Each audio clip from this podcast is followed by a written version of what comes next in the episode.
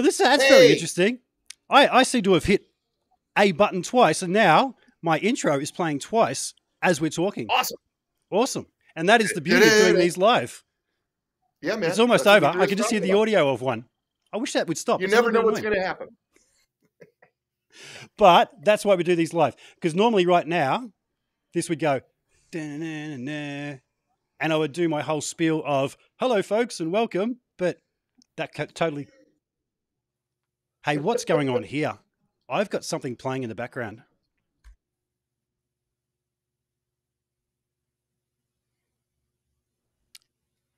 I know what it is. It's me. I have. Bam. Okay. Tip to people who, who do this kind of thing do not have your web browser open in the background because it will play back at you five Oh, yeah. seconds behind. Yeah. And that's not real cool. Oh, no. Folks, you came here for the train wreck. You just saw it. You just saw it. but luckily for me, I'm talking to Ken Haas. Ken, welcome. Thank you. Oh, shit. There's an audience. I like on it. my on my little controller there is. Actually, I played that I played that little um, applause to it was Scott Henderson, and he laughed and he said, "I heard a woman in that clapping and say and cheering. Women don't come to my gigs." yeah, right. Yeah. He's, I've never heard that before. Yeah. oh, classic, classic. No, he might have heard my wife Penny cheering for him. when- We sponsored a show that he was on. Uh, boy, it's been ten years. Jeez. Um, and what a player! You know, there's there. I we're just going to start right off the bat with talking about other people instead of uh, either of us or what we do. But um, you know, there's a handful of people that I've seen over the years that are that that you just and I have seen a lot of gigs and a lot of guitar players, and I've been doing this shit for a long time, you know.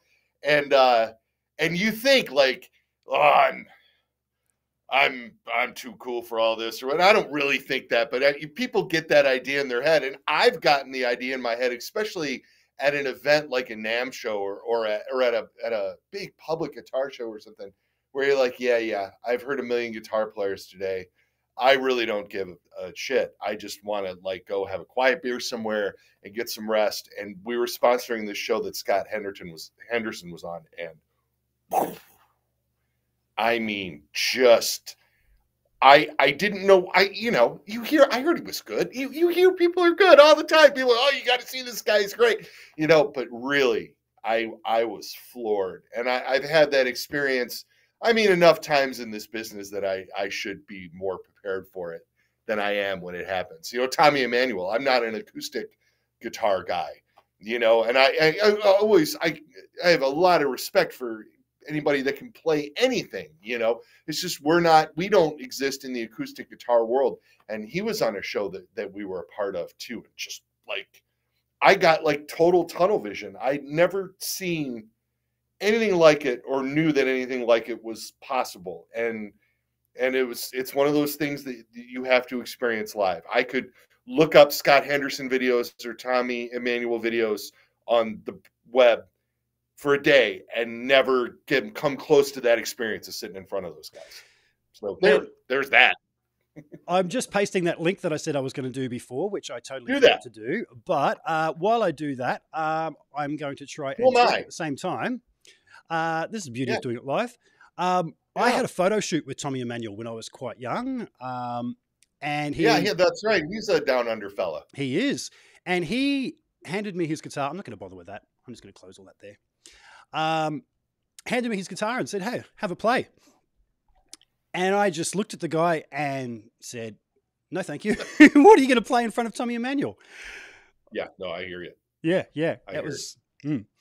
But some people just have that magic, uh, and They do, and there's there's there's players out there that I, I, you know, there there's that top there's that top tier sort of player guy that that um, you know, they hit one note and you know who they are, and they could hit that note on anything.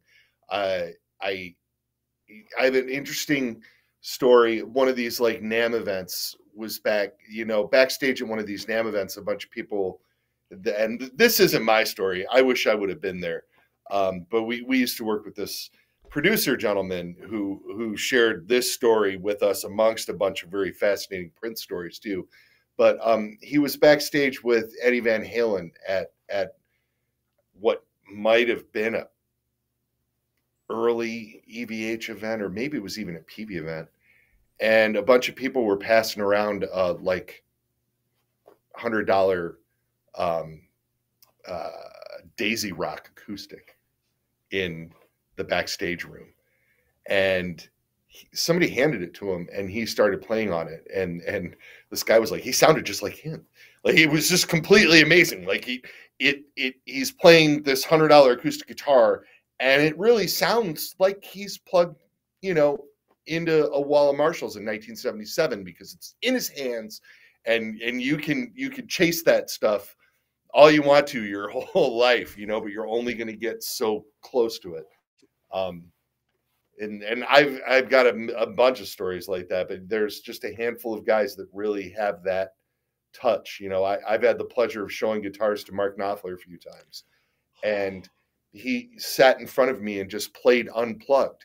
You know, and and songs that I've heard a million times and little. He sat and played part of the, part of the guitar solo to Sultans of Swing in front of me, just unplugged wow. on one of my guitars, and it was. I'm just sitting there like goosebumps, like holy shit. Wow, man, Mark Knopfler is seriously my first big guitar hero. Uh, when I was awesome, twelve years old or something.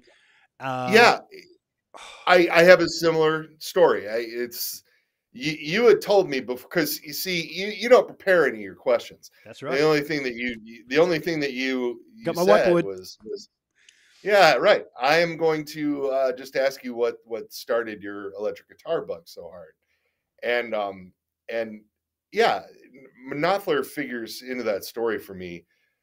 Um, so when I was a kid, when I was a wee lad uh, in the 70s, um, I, I'm 52 now, so I was born in 69. And in the 70s, I had an uncle, uh, Mike Collins was his name, he was a guitar player in the Detroit area. And uh, he was like, he was like my cool musician uncle, you know. He um he toured America with uh, as a guitar player in the touring version of Herman's Hermits. I think it was one of the things that he did, and he um, he just he did a lot of a lot of gigs around the Detroit area and did a few tours and did some stuff. And then by the by the mid '70s, his career had sort of wound down, and he had some substance abuse problems and blah blah blah blah blah. Long story short, um, he committed suicide in 19 early 1980, and I was 11 and um, and then he had he had sold off almost all of his gear, but he had a, a 60 um, 68 Tele and this 65 twin that you see over my shoulder here underneath of that roll ahead and that that is a real 65 twin with uh, EVs from the factory uh, that belonged to my uncle. And those two things were in his room. And my grandparents did that thing where they didn't touch anything for a long time. Yeah. it yeah. seems really personal, but I've told this story before. And uh, so I used to go into his room as like a 12 year old boy and pull pull the Tele out from under the bed and open the case and just sit and stare at it. And then I and I didn't, I didn't take it out of the case for like a long time. And then eventually I would take it out of the case and hold it in my lap. And then eventually I would pluck the strings. And um, and he had an acoustic too and uh, i took that my that was given to me and i took a few lessons on it and it the lessons on the acoustic didn't connect with me at 12 or 13 and because i wanted to play punk rock you know? And um but every time i visited my grandparents i took that guitar out and one day when i was over there my grandfather caught me you know holding the guitar. And he said it's about time you took those home. And i was just completely floored. That was my first guitar and my first amp and of course i still have them both. The amp we use here in the studio uh, usually um, it is the amp that greg uh, Koch plays through every time he comes in. And uh, and uh, so at, at any rate that's what started me down that road.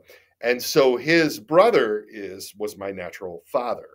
And um, he was a huge uh, Dire Straits and Pink Floyd fan. And I didn't spend a lot of time with him when I was growing up, but when I did, we listened to music. And when I was a teenager, um, I went and spent some time with him, and he sort of, I don't know, man, he sort of walked me through some of these prog rock bands, you know, and uh, and the Knopfler thing just just really struck a nerve, and it it always has, and and there's there's songs of his that that just the I mean his whole career, his solo career is incredible. His solo records are amazing. Um, and so uh, yeah, Knopfler and I still play fingerstyle quite a bit, you know, and I and I don't play it right because nobody ever taught me how to do it. And so I use three fingers, which is pretty much what he does. And so it's kind of fun, you know, to to um, incorporate that into some of the music that I play in bands. And uh, yeah, and and now of course I've got um, I've had the pleasure of meeting Mark a few times, and which has been amazing to me. And uh, and that really started about 15 years ago. I was working um, when I was early days working for Joe. Uh, I reached out to Mark's keyboard player Guy Fletcher on a um, on his tour blog and said, "Hey, I see you're coming to Detroit. You know, uh, I work for this guy Joe Naylor at Reverend Guitars, and and we'd like to show you stuff." And the dude sent me a message like, "Oh, we'd love to have you, man. We I really I know about you guys, and I'd really like." Guy wanted to see this and that, and Richard Bennett wanted to see something, and Mark um, wanted to see something, and we were like, "Shit!" Loading up the car and going to see Knopfler when he was touring for Shangri La, I believe it was. Wow. And then that opened up the door to me for Rudy's music in New York City, who uh, Rudy Pensa and Mark has the Pensa custom guitars, and I, I now have a couple of those Pensa guitars too in my collection. And um, and I've had a nice back and forth with Mark and Guy. It's been a while now, but everything has been a while now because everything sucks. Um, but uh, yeah, so so there's there's my Mark Knopfler story. He's got a Flatroc and a descent baritone, and um, I, I hear the Flatroc gets used for slide stuff in his studio uh, occasionally or whatever. Um, but yeah, really, really cool guy. Really cool guy. Wow. Wow. He's yeah, like my ultimate guest to have on, actually. Yeah, I wish I could help you. no, no, uh, it, it's one of those things. Um, yeah, I've been taking small steps. Just, uh, yeah, this started out just talking to local uh, players that friends of mine in Australia who are sort of name players here, and it sort of progressed from there. But in the back of my yeah. mind, it's like, you know, I'd like to be able to get to that point where I could contact Mark Knopfler and have him on for a chat. And I always thought that would be completely unattainable, but you never know, man. You never know. He is very, very nice. He's very, very nice. Very English, you know, but um, but really, really, and I find that most people in this business on that level are very, very nice. It's the people, uh, people that are on their way up or on their way down that you have to look out for. But the people who have figured out the people who figured out what their careers are are typically very, you know, you know, we do a Billy Corgan signature model, and we have another one coming out this year. And I am often accosted with people with Corgan questions like, "Oh boy, that's got to be difficult." No, Billy is very, very professional, wow. and he knows he knows exactly what his art is.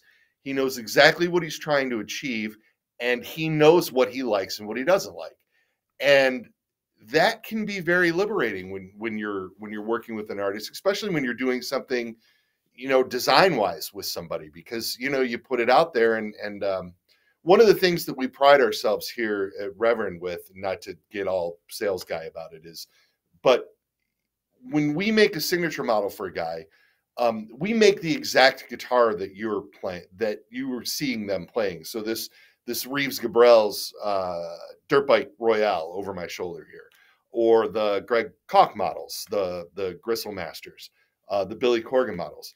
These guitars are unmodified by those players when they take them to the stage. So uh, Naylor and I don't make like special custom shop in the dungeon versions of these guitars that the artists are out playing with, and then we're selling something different to the public um, we pride ourselves and actually take sometimes too great a pain, I think, in presenting the artist with that guitar. So if you're going to go and spend the money if you're a big Cure fan or a big Reeves fan, you know, Tin Machine fan, whatever it is, and you see Reeves playing that that you know his RG1 signature model with the Sustainiac, or you see Billy playing his Terz or his or this new guitar that, that's coming out this year. When you call up your local retailer, um, you know whether it's it's music and and audio in Australia, I know they distribute to a lot of different people down there, or you know here in the states, you know any Wildwood guitars or Sweetwater, any of the musicians friend, whatever Joe's Music, my local guys. Um, that guitar that they're selling is not only the exact same specifications that the artist is playing, but set up even the same way. We put Reeves's uh, preferred string gauge on his guitars before we ship them. And the whole idea behind that is, is Billy's in Australia touring, right? And say something happens to his rig, say somebody steals his number one guitar or whatever, he can call uh, our dealer distributor down there and get a guitar and just walk it right out to the stage um, I think it's cool and and it, it's it's interesting. So to bring that back around, so with Corgan, uh, when the signature model thing came up with Billy, he had been working for Naylor with Naylor for a few years on a couple of different projects, and and, and Joe made him a couple of not they're not quite baritones, but they're twenty five and three quarter inch guitars that were tuned to D standard that we made custom for him in the Oceania era. And he knew Joe and he liked Joe's design ability. And he said, Yeah, if you guys, you know, you want to do a signature guitar with me. And he said to Naylor, his guidance was, You know what I like, which was just okay. So he he, he kind of liked what we did. And Joe came up with that design for that Billy Corgan model and he just crushed it.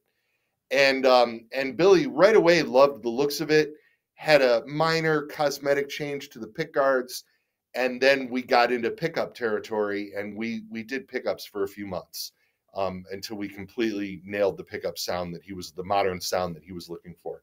And um, and when we hit it we hit it. He was just like oh yeah that's it. And uh, and then that was it and the guitar went into production. So it's uh, yeah it's it's really it's it's interesting you know um, it's such a big most departure. of the guys Sorry, but I was just going to yeah. say such a big departure from yeah. his uh, Stratocaster. You know, everyone knows Billy as being a Strat guy. So sure. when I saw that he had a Reverend guitar and, and I looked at it, I went, "Wow, that's you know, two humbuckers rather than the three single coils, etc." So he never used the middle pickup on his Strat. Ah. It was always just sort of in his way and put down, and and and he also never used the in between positions. You know, he he was either just bridge or neck. Um, and and it's interesting because the the first prototype that we made to just kind of get dip our toe in the water with him was we were making a, a, model called the six gun with three single coils at the time. And it was our body shape, Korina body, um, maple neck.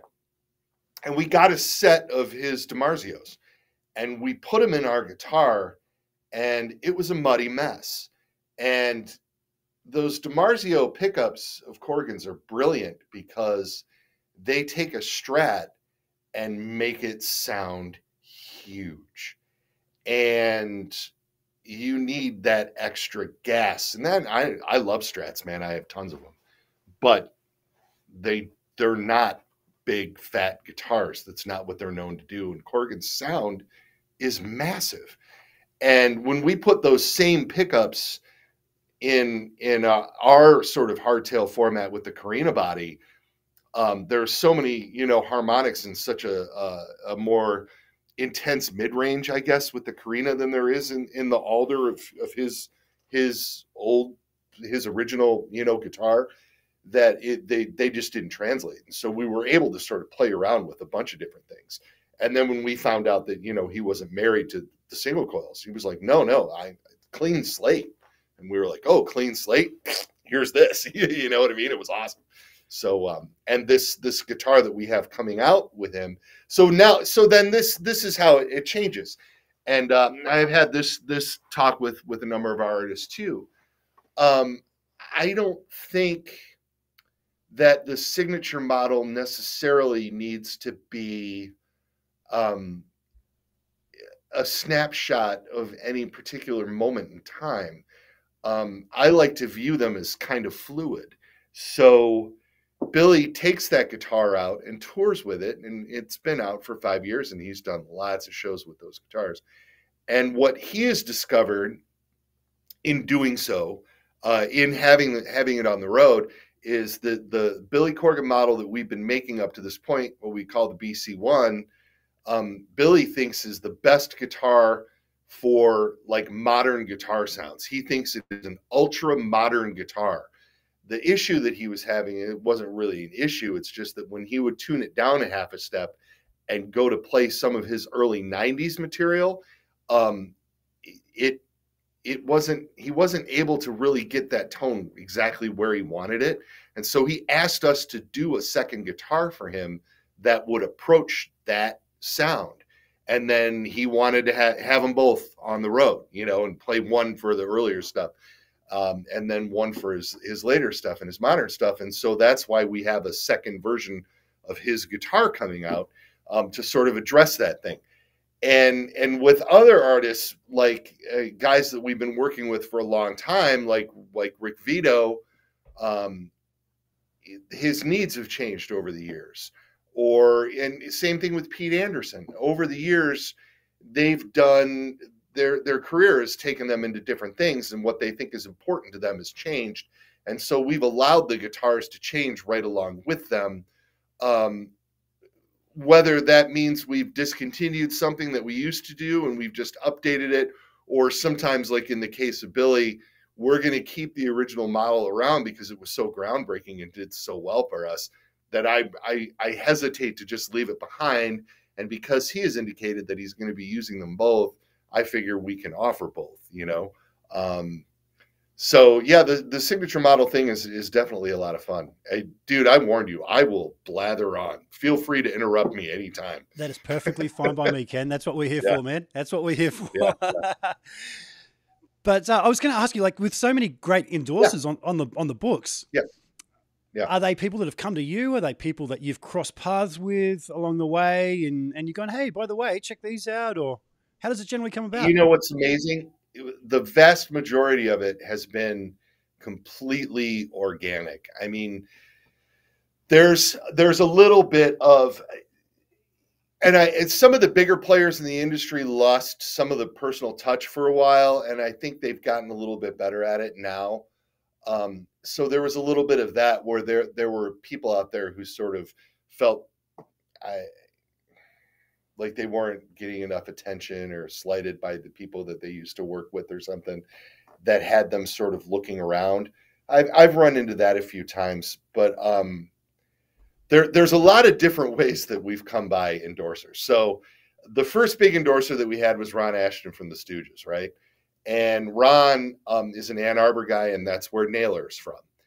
And uh, and when Joe Joe did Naylor amps um, before founding Reverend Guitars.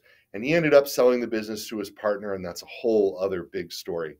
But Ron loved Naylor amps, and Ron loved Joe. And when Joe started doing the guitars originally, Ron was like, Yeah, I want to be involved because I think you're cool. And so Asheton is a legend, and that opened a lot of doors for us, right? And then we had this Kid Rock thing at the very beginning, and I don't know if you know this or not, but his album went platinum like 17 times or something. I think he says that in lyrics. I make that joke a lot. I don't know if that joke falls flat in Australia or not.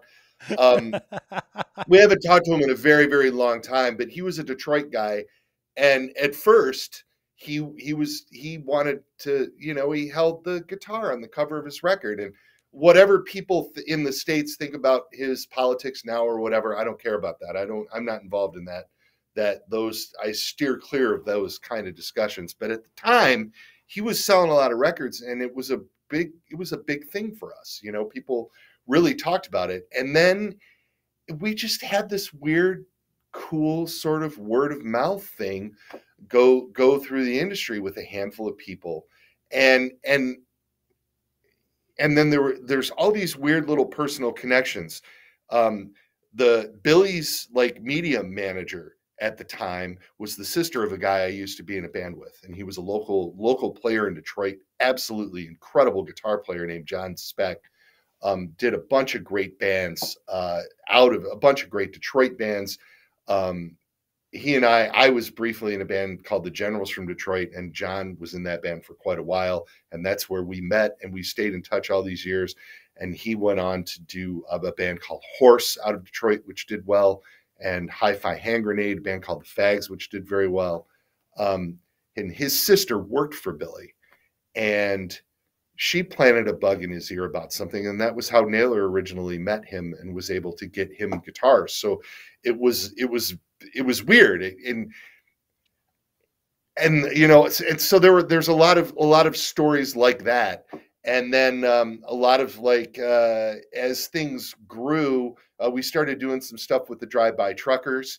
And um, we went to see them at a show Joe did actually with the guy that that used to work for Joe Steve many years ago. And while they were showing the the drive by truckers were touring with the Black Crowes. While they were showing the drive by guys guitars, Audley Freed from the Black Crowes came over, was interested in something, got it. We struck up a friendship with Audley Freed. Audley brought Reeves Gabrels to us in a NAMM show to check our stuff out. And we have now had a 15 year relationship with Reeves Gabrels, which is amazing. And so it the you know it's it's weird. And I like I could everybody that we work with, there's this like weird little story like that where it yeah. just like I said, it just happens sort of organically. And I've always found too that when people come to you and they're interested, um, it's easier for me to develop a relationship with them. Eh, cold calling guitar players is hard, you know, because everybody like everybody has their thing that they like that you're not going to be able to talk them out of. You know what I mean? Yeah, yeah. And and I love it when people say shit to me. People say the funniest stuff to me, like like like people who aren't in this. Like once you get in this, you have the like a, a, different perspective of it. You know what I mean? And then guitar players are watching your show, so I know guitar players know exactly what I'm talking about. Like like like my parents' friends will be like well, you should really get that Carlos Santana playing your guitars because he is just he is just a hell of a player and he's so popular. Boy, I mean, I, he would do really. Yeah, I'm just gonna, you know, I'm just gonna get Carlos. Yeah, yeah, yeah. Oh, yeah. yeah. That's yeah. gonna be like such an easy thing to do, you know. And uh, it it doesn't quite work that way. Um, but we we don't. I mean, eh, when we do a signature model with the artist, obviously the um, the signature model, the there's a percentage or whatever, you know, that because we are using the artist's name to promote our brand, obviously they get paid on the sales of the guitar that bears their name, right? That's the thing.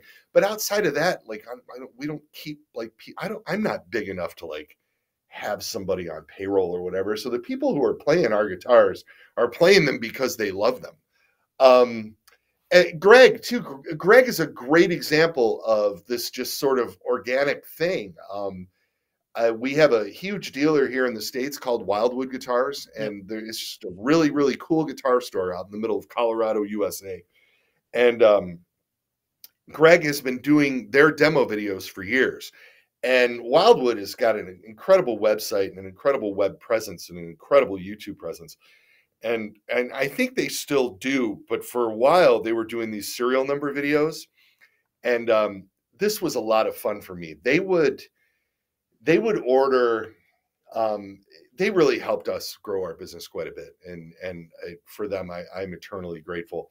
Uh, and when we when they came on as a dealer, uh, and we would do like a the Pete Anderson model they would order the Pete Anderson model in a custom color and they would ask me how many it would take to be worth my while.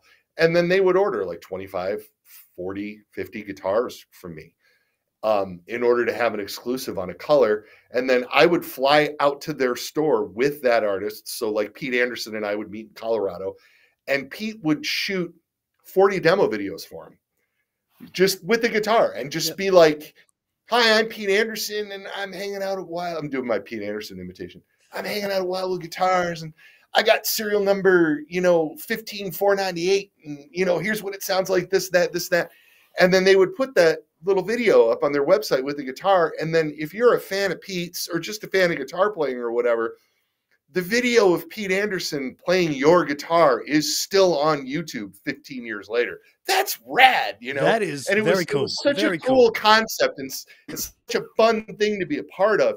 And I took I've been out there with with Gil Parris and uh, Bob Balch and and Pete Anderson, Rick Vito, uh, Reeves Gabrels, and and I have been out there a number of times together doing these things. And then Greg was sort of like their in-house guy. He would go out there once a month and just shoot tons of videos of wild because Wildwood sells, you know, they're like they're the state's biggest Gibson custom shop dealer and Fender custom shop dealer, and they get all these crazy guitars there. And Greg is the guy that that sits and demos all of these these these guitars.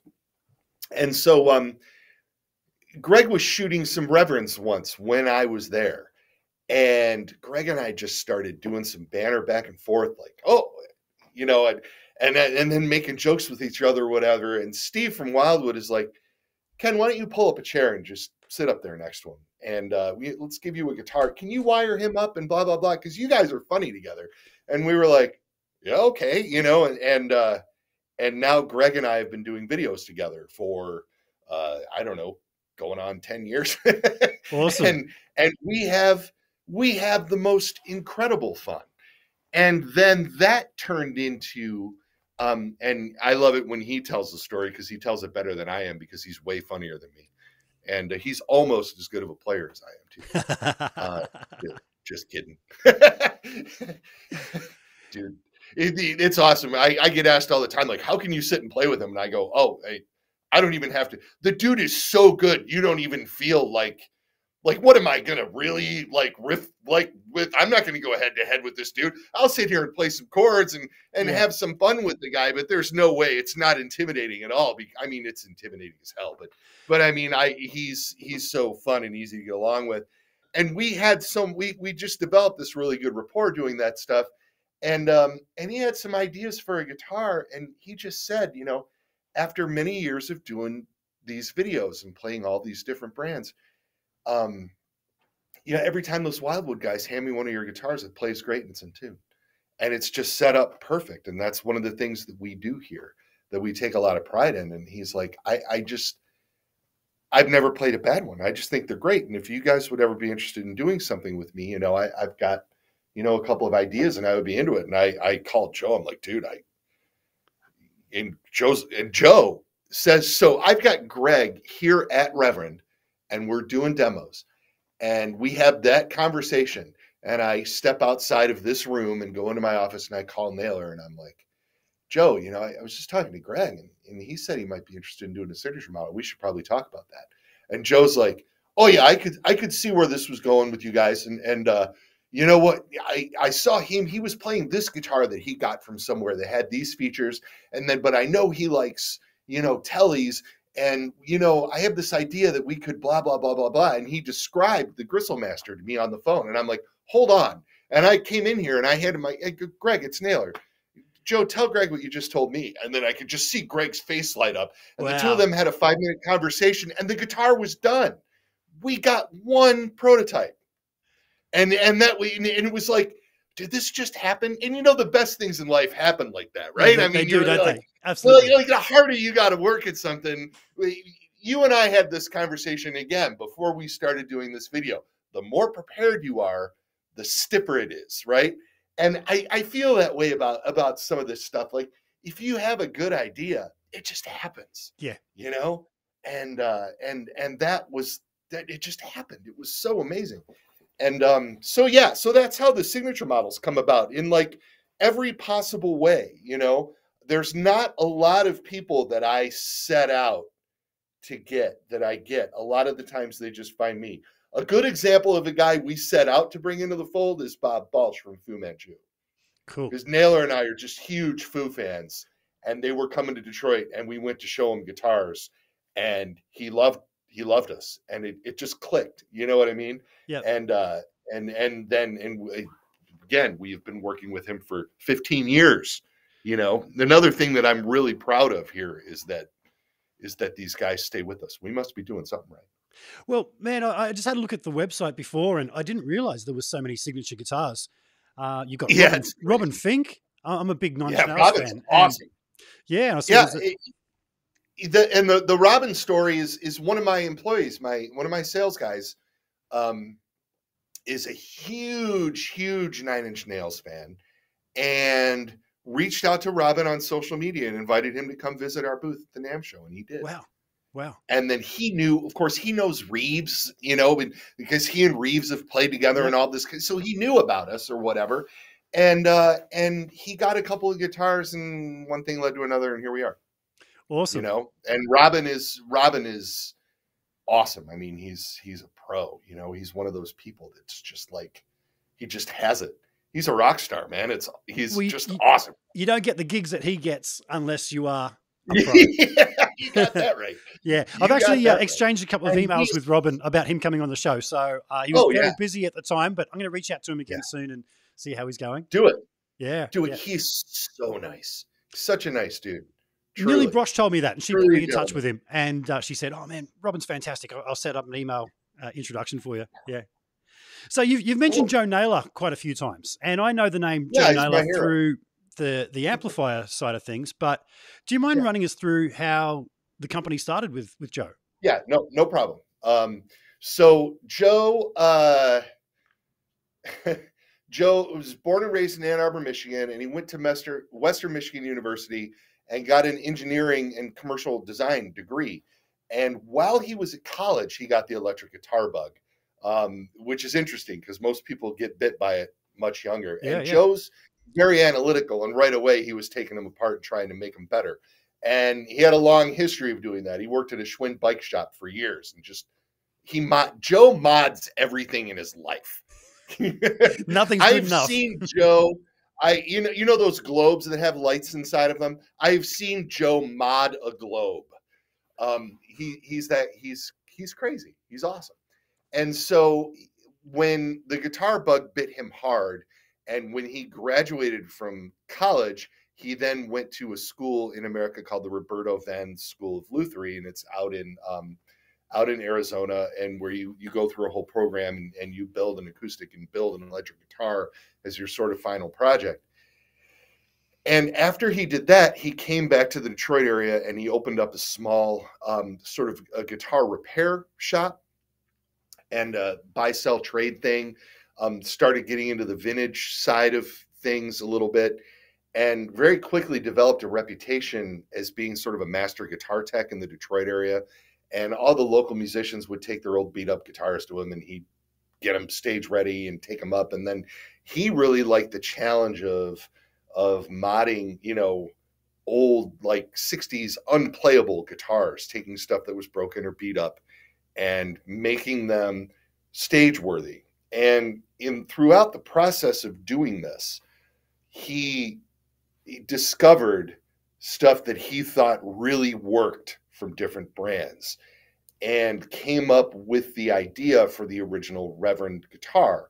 And he liked offset waists and things, and that was sort of um, where the design started. So I've got one. I'm going to walk out of frame, You go for it. and which is so rude.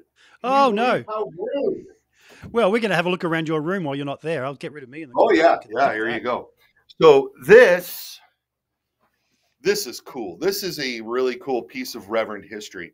This is Ron Asheton's Avenger.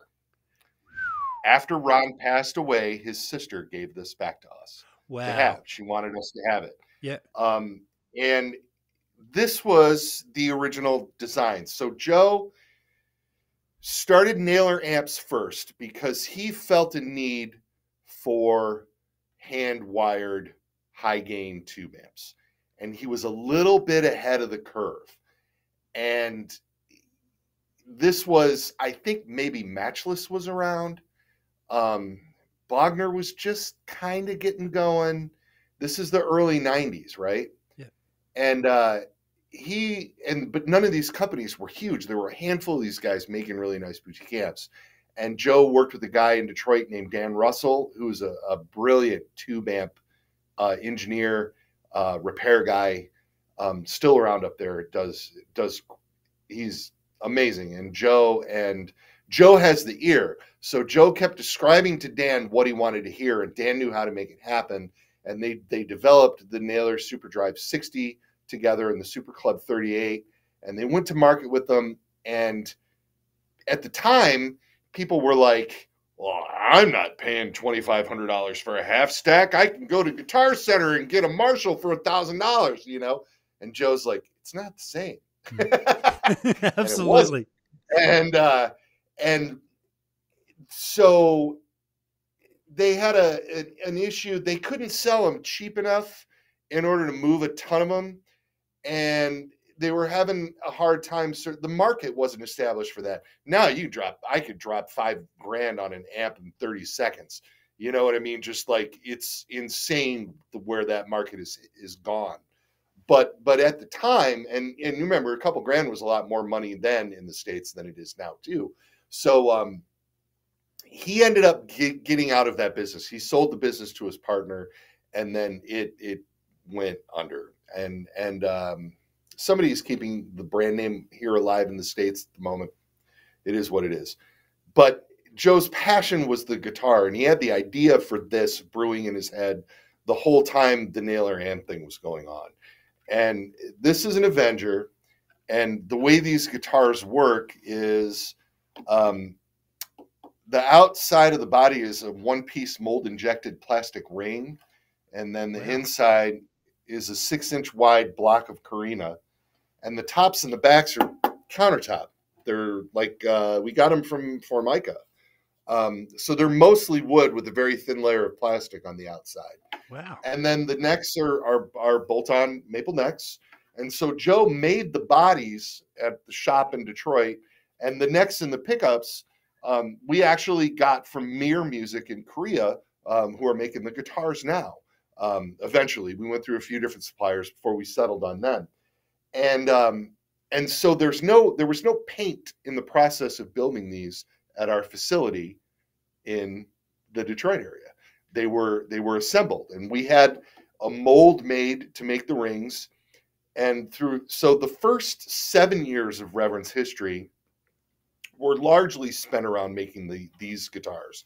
Joe forayed back into amps and pedals, and then sort of realized that um, that that guitar was really where he wanted to be and sort of doubled down on this. Um, these had a couple of years where they paid the bills. And the bottom line is no matter how much everybody out there, if you're, you know, if you follow us and, and you know you're familiar with these guitars, no matter how much out there everybody says that they want one now, the bottom line is, is by 2005, we couldn't give them away. Wow. And and they're they're awesome, but they're not bright enough for country, and they're not focused and tight enough for rock or metal because they're all semi hollow. So they really they're a really neat platform for any pickups that you put in them but whatever pickups you put in them, it sounds like the guitar that you traditionally associate with the pickups mixed with like a 335. You know what I mean? Yep. So they're terrific guitars for blues guys. Just and like Vito. Vito made them sound magical with playing like his his slide blues and stuff, and he still uses his some of his early ones quite a bit. Um, really, really cool guitars. But the, and the, the flip side of that too, and not to be all like marketing guy about it or whatever, but guitar players are weird, man. Yeah. Yeah. I'm talking to you. Yeah. You. Um, you know, eh, people want to they want to see flame maple and they want to see 60s car colors. And that was just so far outside of the box that mo so the target audience that that guitar worked the best for were the guys buying the custom shop guitars you know what I mean? And they're the guys that that that were, you know, uh, they just looked and I mean, I had a great story about this. Yeah, uh, just old British Empire stuff. There's a band from Canada called the Tragically Hip, and they're like one of my favorite bands of all time. Yep. And the first time I met them to show them guitars, I showed them one of those. And their lead guitar player, Rob Baker, walked out on stage, saw it on a stand, and went, Oh, I'm not into the plastic guitar thing, and walked away. What? And that was it. I never even I never even got it in his hands. And that in a nutshell is the story of us trying to sell those guitars. As cool as they were, it was it was an uphill battle with the with the the non-traditional thing.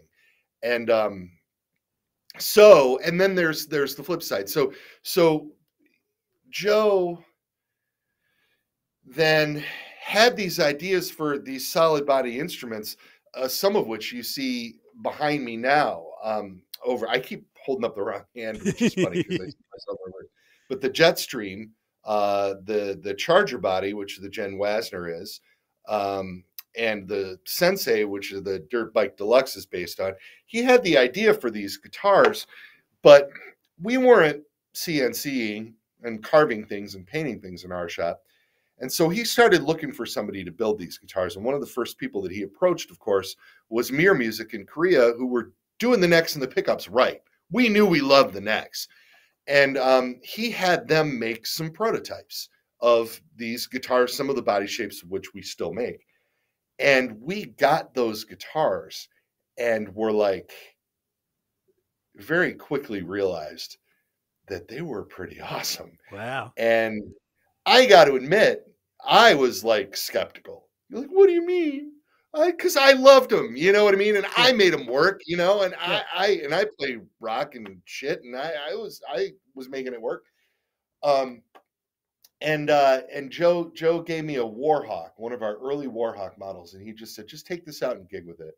And I took it out and I did one gig, and I mean one song into one gig. I was like, oh, oh shit, yeah, these pickups sound really good in a solid body. Like, wow, this is really nice. And it just because the the bridge and the pickups and the neck were so familiar to me, I was just getting this oomph, you know and I was like, yeah, we got something here. And Joe was like, yeah, and I can sell it for this. And I was like, oh, dude, yeah, we got to do that, you know? Um, and so for a while, we offered both things at the same time. And then we went on about a 90 day stretch where we didn't even take an order from one of our original models. That combined with the fact that the mold that made the plastic rings, so this is uh, manufacturing in America story um, when we first started having that done, there were all these plastic plants in Detroit that were making car parts, incidental stuff for car interiors or whatever. You know what I mean?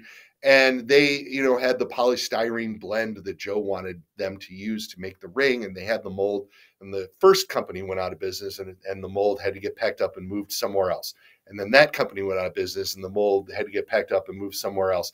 And then that company kept getting these little bubbles in it, and it had to be perfect and so then that company packed up the mold and it ended up in central Ohio with the place that actually makes the logos for Fender amps, which is hilarious. Um, and by that time, the mold needed repairs and the repairs were really expensive. And um, we just weren't selling enough guitars to uh, to justify keeping the mold. And so we went full bore and committed to our new line, which at the time we were calling the Stage King series, which was the Warhawk, the Jetstream, the Charger, and the Club King, and we doubled down on it. So, um, so just to sort of bring it all home for you, um, I started with Joe in the late '90s as an endorser, and I was playing in a couple of local bands in Detroit, and I just happened to buy one of his guitars used at a music store. And it wasn't that used, it was only like a year old. And I was like, oh, Eastpointe, Michigan, that's right over there. Where's that? You know, and and I looked up Joe in the phone book. I don't know if you're old enough to remember what a phone I, book is.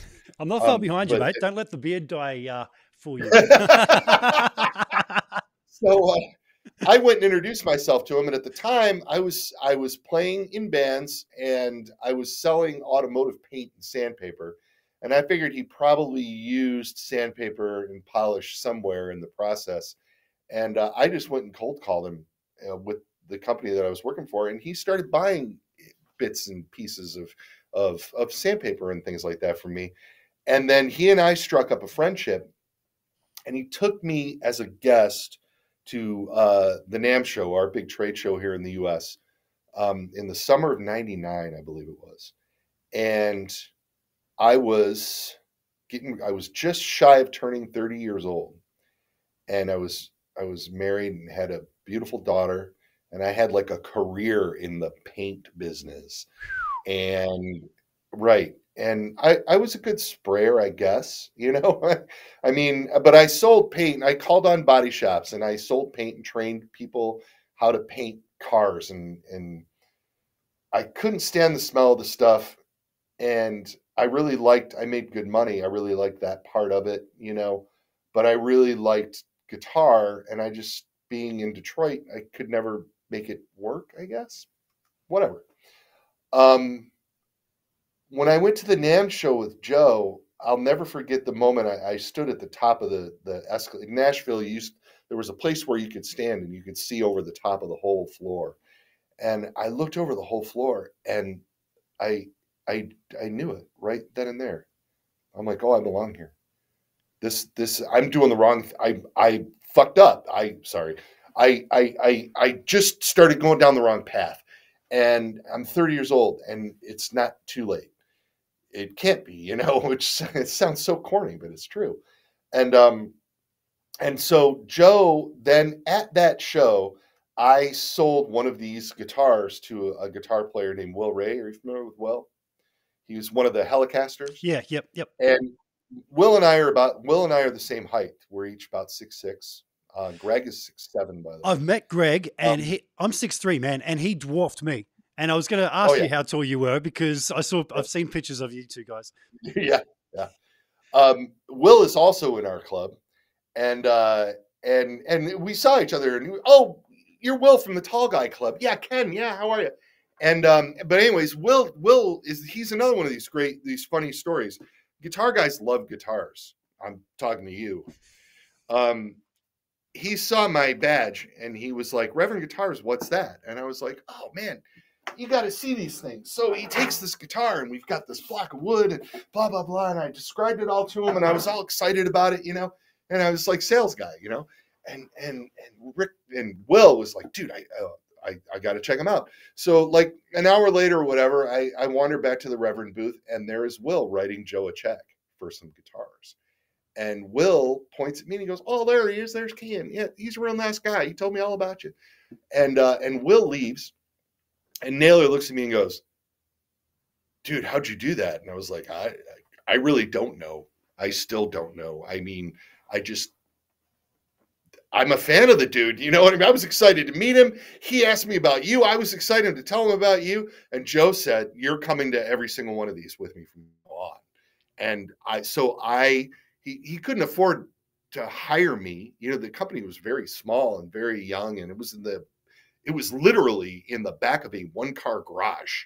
Uh, wow. Uh, at the time, it was in the back of a bike shop, and it, it was it was like a one car garage stall with a bunch of equipment in it and a little office. You know, and um, but he started taking me to trade shows, and I loved it. And I and and he paid me in guitars, and I still have tons of them and I would just go and sell stuff for him, and and uh, we we had a lot of fun with that. So then, my paint career, I I was really getting more and more disgruntled with it as we got into the early 2000s, and I finally gave it up, and I started a small business of my own, um, doing wholesale car stuff. I was buying cars at auction and selling them to other dealers. And I had a little retail lot that didn't do a lot of business, and most of it was wholesale. And I knew a lot about cars and paint and stuff, so I had this background in it. And I got a couple years into that business and just just decided I hated the car business. The car business sucks. Everybody everybody thinks you're you're full of shit in the car business because so many people in that business are. Mm-hmm. and it just and i'm not like i'm on i'm telling you stuff. I some sometimes one of the reasons why i don't watch the playbacks on those. Is like oh my god i can't believe i told this. What did i just say? Um, uh, but uh but i just i'm just here i am man. You know this is what i do. So I, I became very disgruntled with the car business. And then joe had decided to transition the line and i wasn't working for him full time when he made that decision and um, I, the first NAMM show that we had these Stage King guitars to sell, um, I went into that show and I was pretty excited about them. Um, I had just started playing a couple gigs with them, and I really loved my Jetstream. And and I worked out a deal with Joe where um, I would work for him for X amount of time, and he would uh, give me X number of guitars. And I said, you know, instead of me just coming to the trade show with you, let me work for you for a couple weeks before and and a week after, and really set up appointments and really be professional about it, and really do, you know, do what I would do if I was working for you full time. And I did that, and I opened up close to 30 dealers, including Better Music in Australia, who ordered like 400 some guitars from us. Wow. And Joe was so blown away um, that he's like, dude, I have to hire you now because these people are going to be expecting you, you know, to do this. And I was like, yay, you know, because it's really, it was, it was where I wanted to be. So finally, you know, at, um, at, you know, 35 years old, now I'm working for a guitar company doing sales. And we did really, really well for a couple years. Uh, and and then we had this sort of economic reset, the Great Recession, they call it here in the States. And um, at the time, we were selling in mostly indie stores and small stores, and a lot of those guys went under. Um, and Joe had done this with this business a few times. You know, he sort of launched the the original guitars, and then they sort of waned, and then he launched this, and now we were having problems due to economic forces um, nothing to do with the guitars. And he was just sick of it. He designed guitars and works on guitars. And that's what he liked to do. And running a business and paying taxes and doing payroll and shit was just getting him down. And so he decided he wanted out. And he was looking at people to buy the company from him. Um, and he was looking at bigger brands, and a lot of these brands would come in and they would say, "Joe, oh, you're a brilliant designer, and look at these products that you've made, and you've done so well with them, and and and you know we're going to keep you on. And Ken, you have these artist relation contacts, and you know the dealers, and we're going to keep you on." But the reality of it is, and I had been around the business long enough to know at the time by then, after going to trade shows for ten or twelve years, that brands get folded into other brands, and all those original people all disappear because anybody who's going to come in and, and buy us, they have their own salespeople and their own designers who obviously know way more than we do. And and so um, I just couldn't bear it. And it, this was late 2009. I had just turned 40. And I thought, no, I, I, I can't start over again at 40. Yeah. I'm finally doing what I want to do with my life. And so um, I I sat down with my wife Penny, and Miss Penny came to all most of the NAMM shows with me and Joe and and helped us. And she was great at um we would say uh, Penny would set him up and I would knock him down. Um, my wife is very very charming and she would talk to guys and uh, and keep and keep them interested until we could you know till we could get to them. That was how she started. And then eventually she's just closing people left and right, you know, because that's once she knew about the product, she became infinitely more dangerous once she figured out what was going on. And she's a musician and a guitar player herself uh, in no short order. So um, we had this like, we had a really good rapport, and Penny was active in the business without being an employee. Um, so I went to Penny and said, we should buy this. And she said, You're crazy. And I said, I know. Um, but I think we can borrow money from this person and borrow money from this person.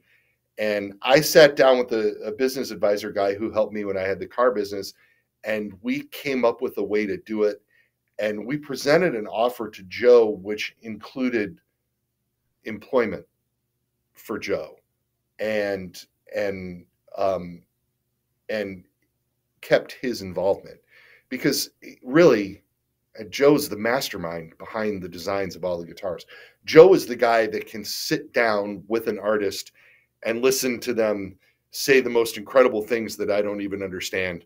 Uh, Corgan said to Joe, I really like the clarity of these pickups, but they're missing a little bit of that Sabbath girth, that mud, that dirt. And and Joe's like, yeah, yeah, yeah, I know what you mean. I know what you mean. I got it. I got it. And as we walked away, I said to Joe, he just told you that he want, didn't want to lose the clarity, but wanted him to have less clarity. And Joe's like, yeah, but I know what he means. And I was like, I'm glad you do. Wow. Yeah. right. So Joe, I needed Joe. We Penny and I weren't going to do this without yep. Yep. without Joe. Hmm. And so we figured out a way to do it. And Penny and I bought the company from him. And we took it over in January of 2010.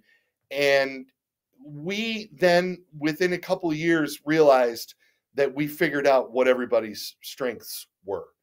And then everybody could sort of lean into their strengths. And i'm not some like wizard businessman. I'm just very very passionate about what i do and i'm willing to put in the time because i like it you know what i mean? And and it, and you know i'm i spend way too much time sitting at my desk doing payroll and taxes and all this crap.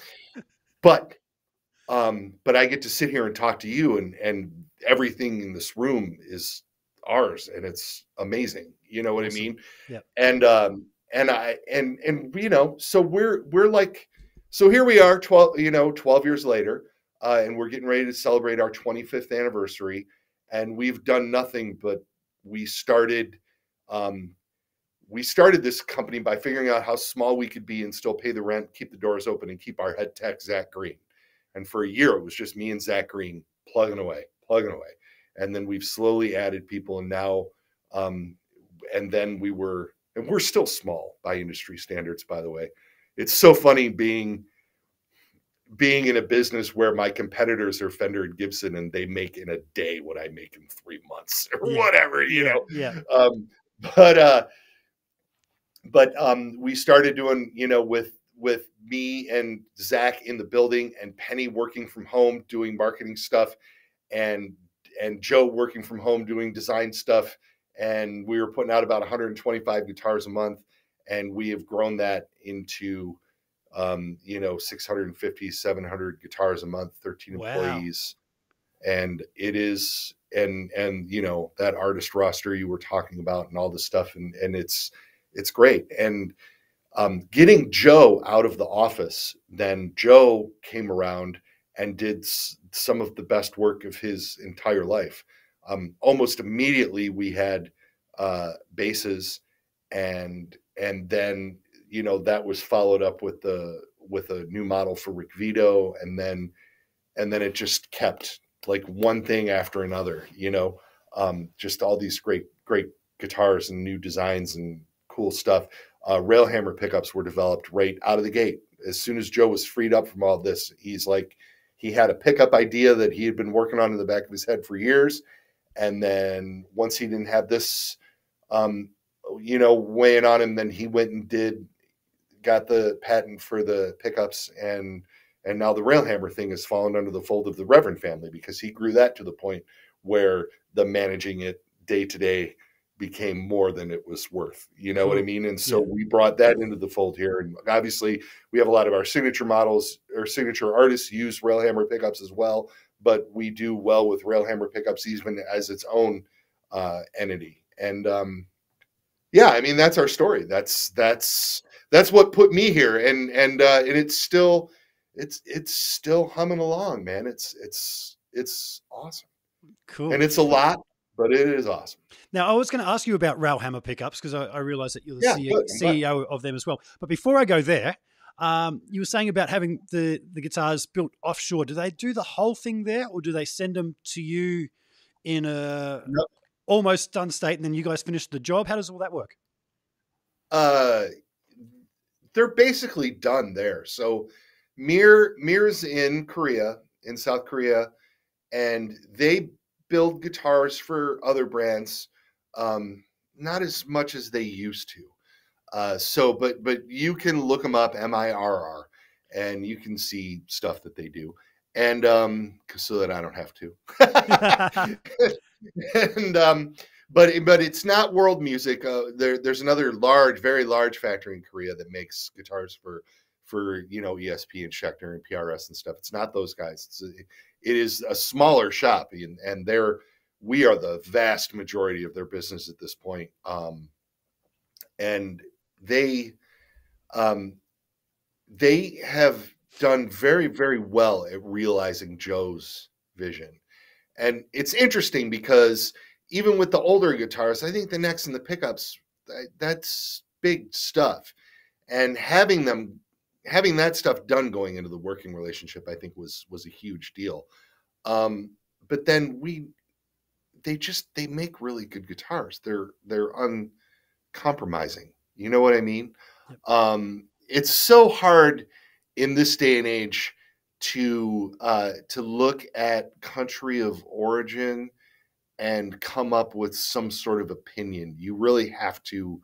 Um, you really it, what really matters is the quality control that people want to hold these factories to because i'm seeing i'm seeing some brilliant guitars coming out of china at incredible price points now and i'm you know like oh shit Yeah, right Very true. Um, very and- true. and and in you know what what Ibanez is doing in Indonesia is very impressive. Um, there's you know it, it's funny in in the U.S. Uh, people's um, there there's a lot of like jingoism here, you know, and oh United U.S. guitars, U.S. guitars, and because Fender and Gibson have had such an impact on the global guitar industry that that yeah, I mean everybody everybody can you know it's being like in the car business and talking about you know gm and ford. I mean these companies are so big and they're so global that that in, if you're going to enter that market you have to live in this umbrella with these behemoths right? So it's um it's very and and then these guys make guitars in all price points. And because they make guitars in all price points they go to different regions of the world in order to sort of accomplish that. And then these regions of the world get associated with those price points. That's what we've done in the guitar business. And um and then there's companies out there that sort of shatter that mold. What joe and i want to do is make solid mid-priced guitars that are totally pro ready and road ready. And so Mir makes the guitars from beginning to end. And they um when we get them, they're finished, they're painted, they're strung up. Uh, we change the strings often. Uh, but they they have been using D'Addario XLs at the factory. Um, there, which are the same strings that we get that we stock here. Um, so we don't always have to change the strings, but often we pull the strings. Um, and we do complete setups on the instruments. And this isn't like open up the box and going, looks good. I mean, Yep. this is like we we do all the nut work here, um, and we're very specific about it. Uh, we set up the Wilkinson trems here. We set up the Bigsby's here and make sure all the rollers are functioning properly. Uh, pickup heights, pole piece heights. Joe has very specific ways that in very specific measurements for each individual guitar, not just the signature models, but even different pickups and different models and things that he wants to see work, you know. Um, and so we have our shop, we have seven guys in the back, and they go, we have pre setup guys and finish setup guys, and the finish setup guys write the serial numbers and sign their initials to the backs of the headstocks. And all the serial numbers are sequential uh, from when we started. So I have here, I have a new, uh, this is the new Tommy Coffin signature model in Look at that. sparkle. This is serial number 47,824. So we have made 47,824 guitars in the last 25 years. And uh, this is one of this was just set up Friday. Um, Wow. And so uh, so we get them done and then we do it, and then from here then they all go back all over the world which uh, is something that our australian distributor would often wants to talk to me about because you're right south of where the guitars are made and the guitars come all the way to toledo ohio. But there's something that happens in the shop um, that that is special and that we are still standing behind and so all the reverends come through this facility and then go back out all over the world. Um, and uh, in what we have found is that Mirror was the most capable company to realize our vision for us. You know, um, and and obviously there's all these global supply chain issues now and all this stuff going on because of COVID. And one of my favorite things that people say to me recently is, "Well." I mean, if you're having such a hard time getting the guitars from Korea, why don't you just build them yourself? Well, here here's why. Mir has been building musical instruments for three generations. And we had an idea for guitars that we were able to tap into three generation of building experience to realize our guitars. What am I just gonna magic? What am I just gonna magically hire some dudes off the street and be like, yeah, we make guitars here now? Yeah. And what are those gonna be like? You know what I mean? Yeah. I- You like. I, I think it's smart to choose like the best person for the job. And we just felt like the way we were doing things made the most sense to us.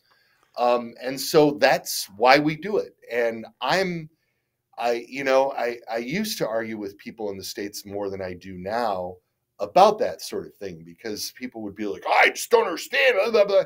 I'm like, well, play one and, and then you'll get it. And then people started playing one and then, and then they get it, you know? And, uh, and like I said, it, it's, the standard that we hold them to that makes the instrument what it is. Yep. And we've had like issues over the years that we've had to address, you know, with them. And those are issues that we could have had in house or we could have had with anybody. And then we address the issues and then they go away. And so we have we have like a really really good relationship with them. And I think it's awesome. And I think it's awesome that we support all the families that we support here in Northwest Ohio and Southeastern Michigan. And then we also help support a bunch of families in Korea. And then we also support um, the all the dealers that sell our stuff all over the world that count on what they make. You know, it's it's like a it's like a, everybody's sort of working to like we've created this thing. Yep. And it's so cool. Like you know and, and so and it's so it's so easy for somebody to go well i don't like the way well you don't and not everybody has to like it um but it works for us man and we make like kick-ass guitars uh and, And, so that, at to the end of the day, that's what it's all about, isn't it? yeah Delivering right that it is kick-ass That's what guitar. it's all about Yeah, yeah. Now, can you? You said about doing the setups there, Yeah. And then you said Yeah. uh, about the crucial nut setup. That's one Yeah, thing that sure. I find some manufacturers just completely fuck up. Um, if the nut isn't right, you cannot set your action good and low. Now, you mentioned two of the, the Oh. big brands out there that you're um, that own the market, and I'm not going to say which one. One of them, I, I I absolutely love their style of guitar. The other, not so much for me. I keep buying these Mexican made guitars with Floyd Roses. I, I love a Strat with a Floyd Rose. I But then I have a look at the height of the nut and I'm thinking, no, my understanding is if you press down at the third fret, the string should just clear that first the, the first fret. Now I'm not sure what you you guys' philosophy is on that. Um, Yeah. but that's not even close on, on some of these guitars that I've seen out of Mexico. And I'm thinking, does somebody do a setup on these? Like these, give it to me for five minutes, give me a well, couple no, of they don't. They- wrenches. and, There's, and that's a it, that is a economics of scale thing. Um, that was one of our big selling points at first. Uh, like you know, I sell to a lot of stores that they they advertise that they set up all the guitars for people to come in. And one of the first things that I have to do is train their techs to not set up our guitars because they're ready to go. yeah. And if somebody tells me, "Oh, the nut slot's too low," you're going to send a replacement nut. And I'm like, "Why don't you just give the truss rod a quarter turn?" And I think you're going to find that it's perfect. Hmm. Um, that is why I. I mean, I argue with people who think that their nut slots are too low all the time, and that is a reason why I think people don't. I think other manufacturers, and especially when you're talking about the quantity of guitars that a company like Fender is putting out out of Mexico, they can't possibly address that and then have a bunch of of people come at them and telling them that the nut slots are it's easier for them to have it be too high because it's easier for a dealer to remove a little bit of it than it is to add it in. You Yeah. know what I mean? Yeah. Yeah. So I, I think I think that a lot of that sort of plays into it. And you're right. I mean, it's it is a tricky thing. Uh, but I I love hearing how well they play. You know, when I send them out to people, and that was that was how Ibanez conquered the U.S. in the '70s. Um, was that you know the big boys weren't setting up anything, and they were making a, a product that was hit and miss. Fender and Gibson made some great guitars in the '70s. I have I have a I have a '78 uh, special that is just awesome, such a killer guitar. And there's so it's it's again, it's real easy to say, oh, those companies weren't doing shit in the seventies. Uh, okay, sure, they were hit and miss. What Ibanez did was they brought guys over to the U.S. from Japan and they set up all of the guitars here in the states before they shipped them to dealers. And so if you walked into a music store and grabbed a you know, a model 2663 or a custom agent or something off the wall in the late 70s, it completely smoked what the, the Gibsons next to it did playability wise, you know? Yep. Um, and they built a huge reputation on that. And it was part of what got them, um, you know, into the marketplace in the States. And Naylor's philosophy was much the same.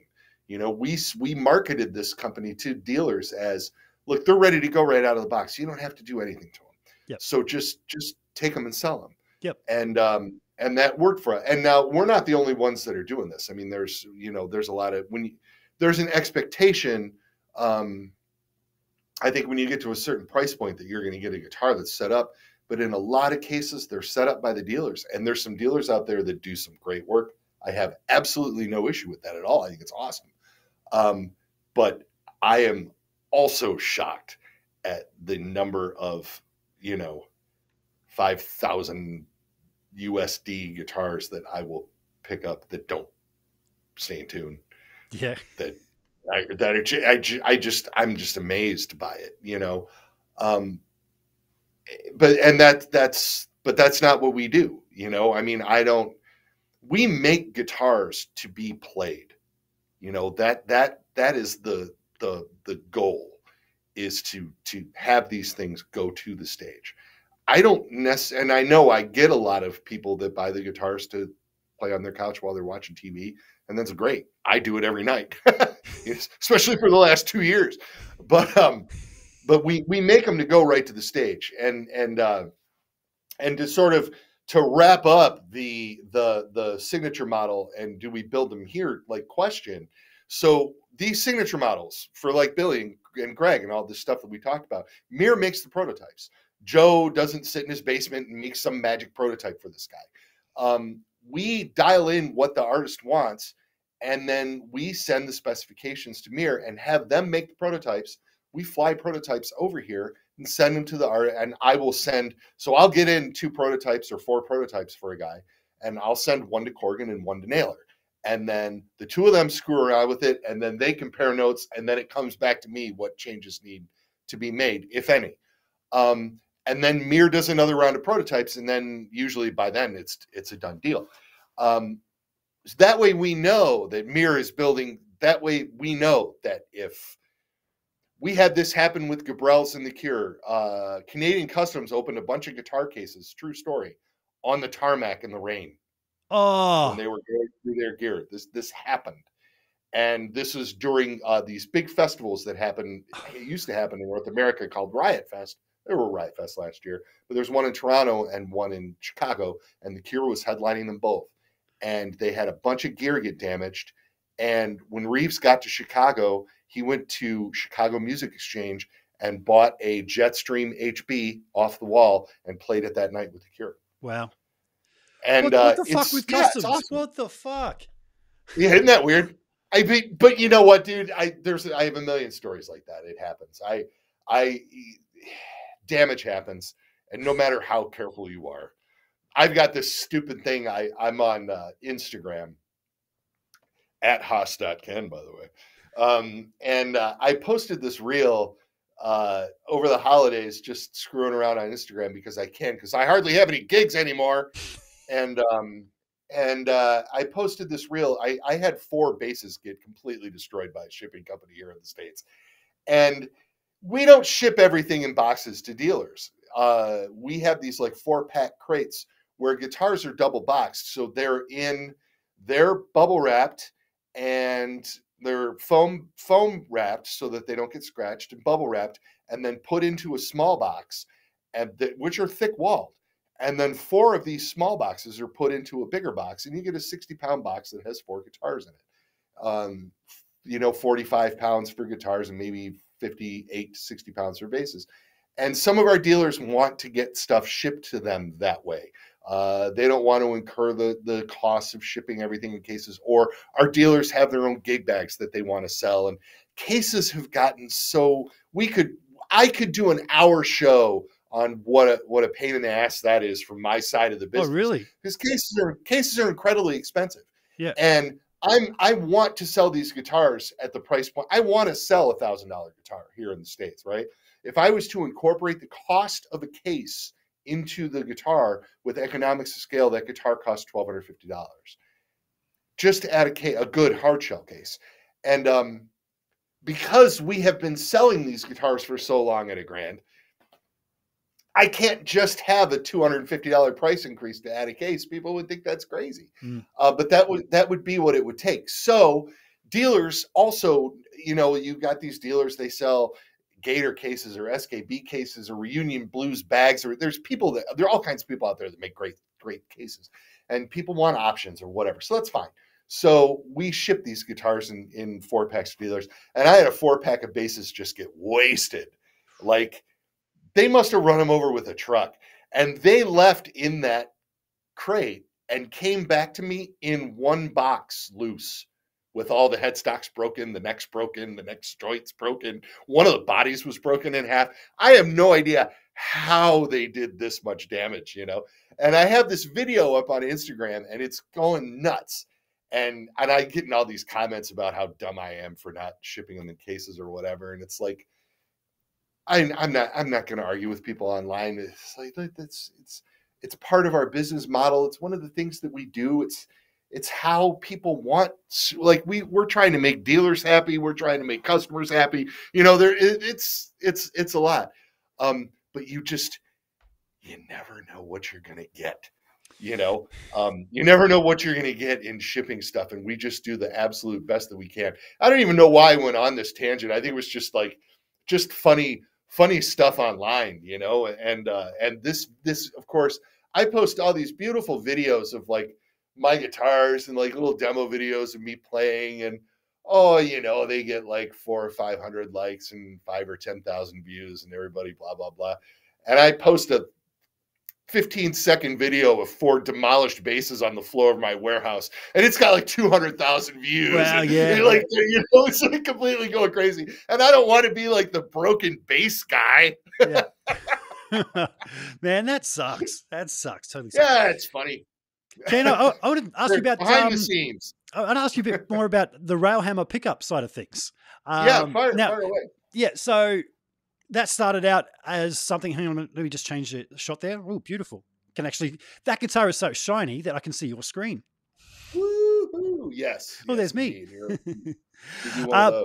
So that's something that started out um, that you guys were making for yourself, but do you also sell them to like just on their own to, to other guitar companies, yes we when joe started doing them he was um he was selling them to dealers as well as selling them to me uh so we have a whole dealer network just for pickups. And um and then a few smaller manufacturers are dabbling in them on things uh, which is great. I'd like to get more of that happening if i can. Um the idea is it's it's a full size humbucker right? And there are blades underneath of the wound strings and then oversized pole pieces underneath of the plain strings. And the easiest way for me to describe this is um, if you think of, and this is really, I think, what started it for Joe. Um, and bless him, uh, I'm not speaking ill of the dude at all. I'm a huge fan. But if you think of uh, Dimebag Darrell's guitar sound, Yeah. his rhythm sound is so crushing because the blades under the the wound strings they take a smaller slice of the magnetic field that's being created by the string and when you're palm muting and doing percussive stuff you get this really tight naturally compressed sound that's very percussive and awesome and if you think of the way that his tone was it was crushing right on Yeah. rhythm stuff Yep. you get to the lead stuff and it can get a little shrill hmm because those blades are doing the same thing under the plain strings as they are under the wound strings. And so Joe had this idea in his head that in one pickup, he could balance the sweetness of a PAF high end and get that crushing rhythm sound uh, out of the low end of the guitars by having both blades and poles in a pickup. And it after some playing around with it, yeah, I mean they balance and they sound great. And what you end up with is a full size humbucker with all the clarity, like the string to string clarity of a single coil and all the power of a humbucker. Um, Wow. It they're they're really unique. There's nothing quite like them. They are the they are easily the most clarity that you will find in a passive pickup. When you start talking about active pickups, you know, I mean, even like the EMGs have blades underneath of that uh, wax potted stuff. That's why they sound so good on the bottom end like that. You know what I mean? But but there's these are still passive pickups, so you don't get that sort of electronic thing mixed in. You know what I mean? Yep. That you do with active and and active stuff has its place. I don't disparage anything. I'm not going to sit here and be like active pickup suck. They don't. They, they they definitely have their place too. And the the Fluence stuff that we're doing with Greg is awesome. You know, um, but that that wasn't what that wasn't the problem that Joe was trying to solve. Um, Joe was looking to make humbuckers sound get more clarity out of a full size humbucker.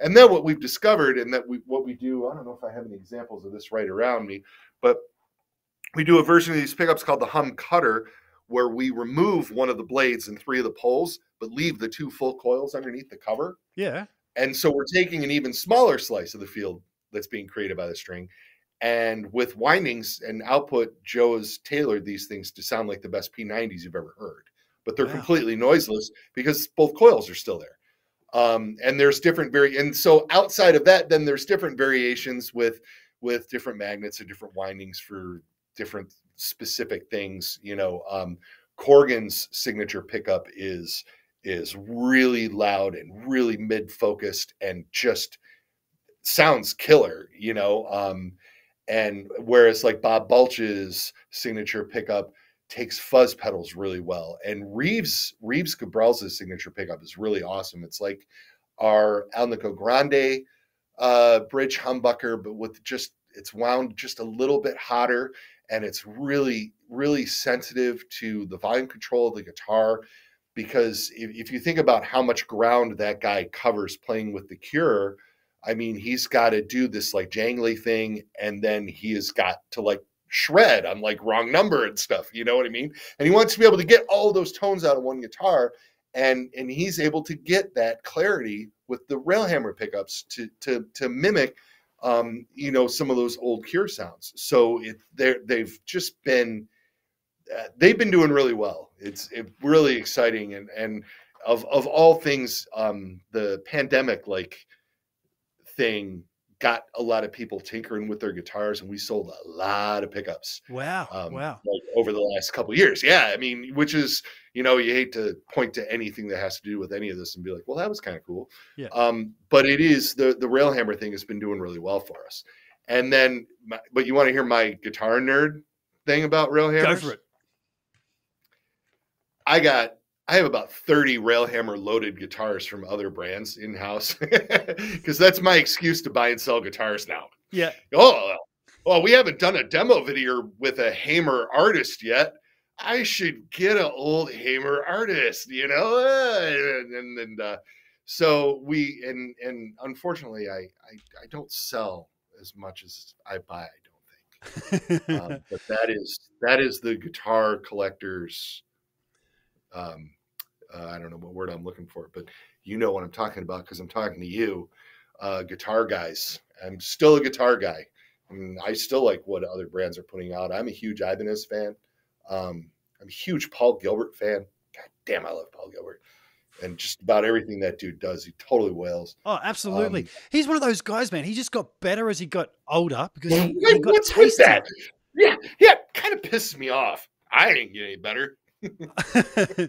but Ken, Uh, you say, know, the best the best thing about Paul is that he uh he writes songs, man. His Yeah. records are hilarious. yeah, and yeah. and like he's just real clever and creative stuff and like good turn of phrase stuff and like lyrics are funny the music is just crushing and then his records are all a journey they're not like one thing you Mhm. know what i mean like they're they're all there's all kinds of styles and shit that christmas record he put out this year is really fun to have to I, check I that don't out. know if you- yeah jay wait till next christmas probably because christmas music uh, but he put out a record called "Twas" that's that's really funny, and um, And in one of those things where within one song, he'll explore two or three different musical styles. And as they change, I'm listening to it in my car, like driving to a, a thing last month. And I found myself laughing out loud at some of the changes because it's just like, how did how did you even think of that? Like, you know? Yeah. And you know what's kind of awesome is I was in the, you know, I was in the car business for 10 years and I hated it by the time I was done, right? I bet. And uh oh yeah. And I've been in this business for 22 years and I still giggle at Paul Gilbert records. The right? uh, use your goddamn in- indicator song. Yeah, oh yeah, use your goddamn turn signal. Turn, yeah. signal, turn Yeah. signal. That's right. Yeah. Uh, Yeah. I, yeah. I, as I'm driving on the on the highway, that constantly goes through my mind. Hell yeah. But Ken, all the things you're describing about the Railhammer pickups, man, that's exactly what I'm what I'm looking for. You know, I'm one of these guys. I'm a totally a Strat guy. Some of my guitars have got traditional single coil. Some have got a humbucker in the bridge. I've got one which is a got a Kinman P90 voiced single coil size, and I'm really enjoying Right. that. If I got, got to take just one guitar to a gig because it kind of is that Yeah. in between for me. But what I'm Yeah. loving about that pickup is it's got single coils to me. I'm hearing more the the wood of the guitar. I know that's probably not technically not correct. Humbucker, I'm Yeah. hearing more the amp being pushed, and that P90 Sure. sound kind of gets me in between. Now you've got me seriously wanting to try the Railhammer because it sounds like you're getting the best of both worlds there. You should check out the the uh, Nuevo 90s, we call them. And that is Nuevo 90. New Uh, that is the the that is the P90 voiced set. Yep. And then we make we make one called the Heavy 90, which is the like hot P90. And that is my favorite pickup on the planet. Yep. And we only make it in a bridge position and I I have that loaded in um, most of my playing out guitars. It just does it for me. I don't know. There's there's just something about there there's just something about that bottom end um, and that sort of tightness that goes along with it. It's fantastic. Well, yeah, you got me thinking. Um, I don't know any local dealers of of Reverend guitars here. There was one. They don't have them anymore. There's a bit of a drive to, to Brisbane. I I know there's a place, the Pedal Empire, that has quite a few of your, your guitars there. Oh, cool. And I'm uh, due to go there soon to get some bits and pieces for my pedal board. Uh, I'm going to see whether they have the Railhammer pickups there and, and might pick up a set myself and just give it a try in one of Yeah. the guitars here. Because it For sounds, sure. the way you described it, it's like, that's exactly what I'm looking for. I, you know what? I this is one of those things too. I'd be happy to send you a set so that you could check them out and then tell everybody how great they are. I can't send to you. I literally have no option. We had to turn off Australia in our web store because our uh, our postal systems are not cooperating right now. Nothing's cooperating right now. Oh, shh, dude, you uh, you have no idea. It's a mess. I, I'm I've I've about had it. But I mean, whatever. It, it is what it is. I, we're we're we're all coping with it. I have I have so many things to be thankful for. Um, you know, in these times, again, our business is just the pickup business has exploded. The guitar business is doing really really well. Um, we're making the most of it. I, I'm not doing as many public appearances as I would like to um, before all this stuff started i was regularly i was traveling i actually had travel plans to come to australia i told you before we came on Mhm. um, the thing i, I i've got a, a good distributor there um, that i want to come down there and spend some time with and do some videos there and and do some stuff um, and then all this stuff happened and international travels out the window i was regularly getting to the uk uh, before all this happened and now that's that's out the window we had a we had a NAMM show last summer in Nashville, um, Tennessee. There that that went that was okay. You know, I was glad I attended because I I want to be part of bringing you know getting people back to doing things like that. Um, but it's been it's been you know rough in that regard. It's it's different, and I'm I spend way too much time cooped up in here when I really want to get out and show off you know, and really like I like taking these things out to people. I like doing in-store stuff and answering questions in person and and talking about this stuff, you know what I mean? Because it's it's it's what I do, you know, and I miss it. I miss being out there in the world. Man, I wish I could go to NAMM again. Uh, I went there a couple of years ago, and it was just such a cool hang, man, with um, with all the, the different people um, from all the different companies. Since doing this, I've gotten to know so many more people, and it'd just be booth to booth of, "Hey, man, good to good to see you in person." Um, Yeah. But yeah, I don't know if that's going to be happening anytime again soon. But Yeah.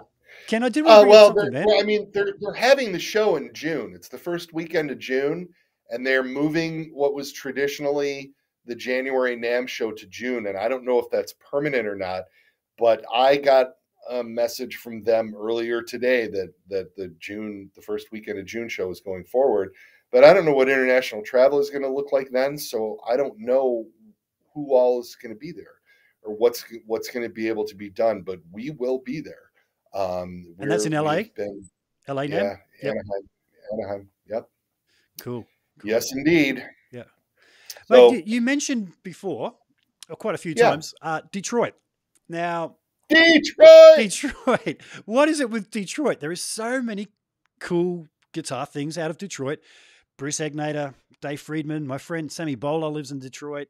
Um, and I just keep hearing all this cool stuff coming out of Detroit. It must just be one hell of a, a music city, huh? Yeah.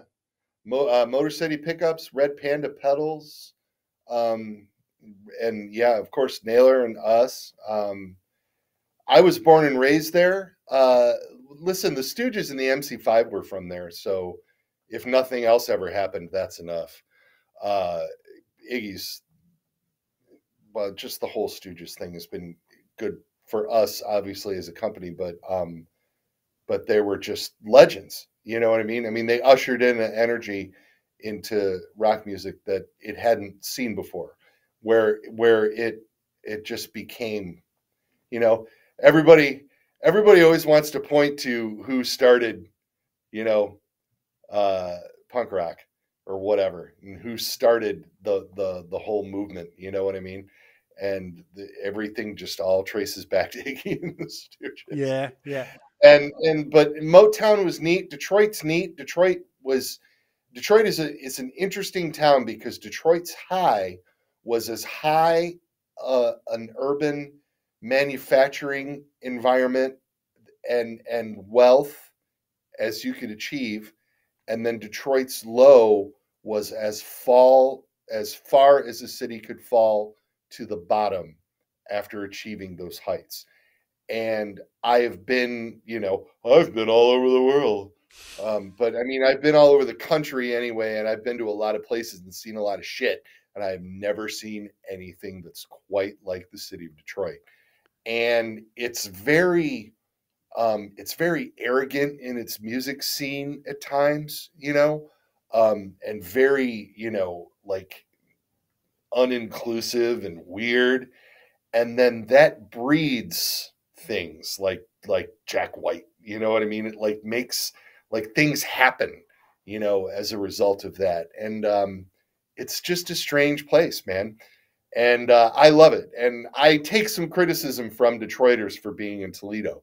So uh, t- geographically, for for you guys that are on the other side of the globe, um, so how does this work? So Michigan is a hand, the state of Michigan, and um, I am I I don't know how I'm coming off with. Yeah, no, that's that's right.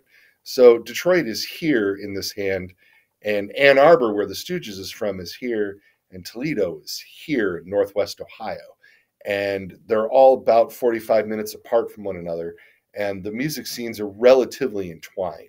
Um, if you're from Toledo, being in Detroit is a part of your growing up, and then Detroiters all look at Toledo like uh, like the sort of unwanted stepchild for whatever reason. Uh, and that's fine. I grew up in Detroit and looked at Toledo the same way for years. And then I started doing gigs here and uh, fell in love with the music scene in Toledo. And um, I met some musicians down here that I still work with that mean the world to me. And um, I met my wife here. And one thing led to another, and I ended up moving to Toledo. And then, even when Penny and I bought the company, we kept it in the Detroit area for six years. And then we needed a bigger space. and we just happened to find the perfect space for the build for the business in Toledo, and um, and so we moved the company down here in 2016 from the Detroit area. And Detroiters, like I said, Detroiters give me some shit about it, but that's okay. Um, they have to get used to it because it doesn't really it doesn't change the attitude and our our employees came with us and Naylor still comes down here when he feels like it and I go up and visit Joe. I play in a you know it's uh, we I play in a band that's based in the Detroit area. I play in a band called Jay Navarro and the Traders and uh, Jay is the lead singer for a Detroit-based band called the Suicide Machines, which are just an awesome sort of ska punk uh, band that have been around since the late '90s and mid '90s. We're getting old. Well, they are. I'm not. um, Be Beard dye. And uh, I, I, sort of I play guitar in Jay's side project with a bunch of Detroit musicians who are just amazing guys, and it is one of the one of the most fun things I get to do musically. Um, uh, I have been uh, I've been to Japan with these guys. I've been to the UK with them. We've been um, all over the US, and so I still play music actively. Uh, you can check out Jay Navarro and the Traders on any of the sites where you can check out music. Um, it's a lot of fun, and it's sort of a ska reggae, punk rock hybrid thing um, that's a little different, and uh, we have a lot of fun doing it. And I'm I'm so like thankful at this point in my life that I get to like make music.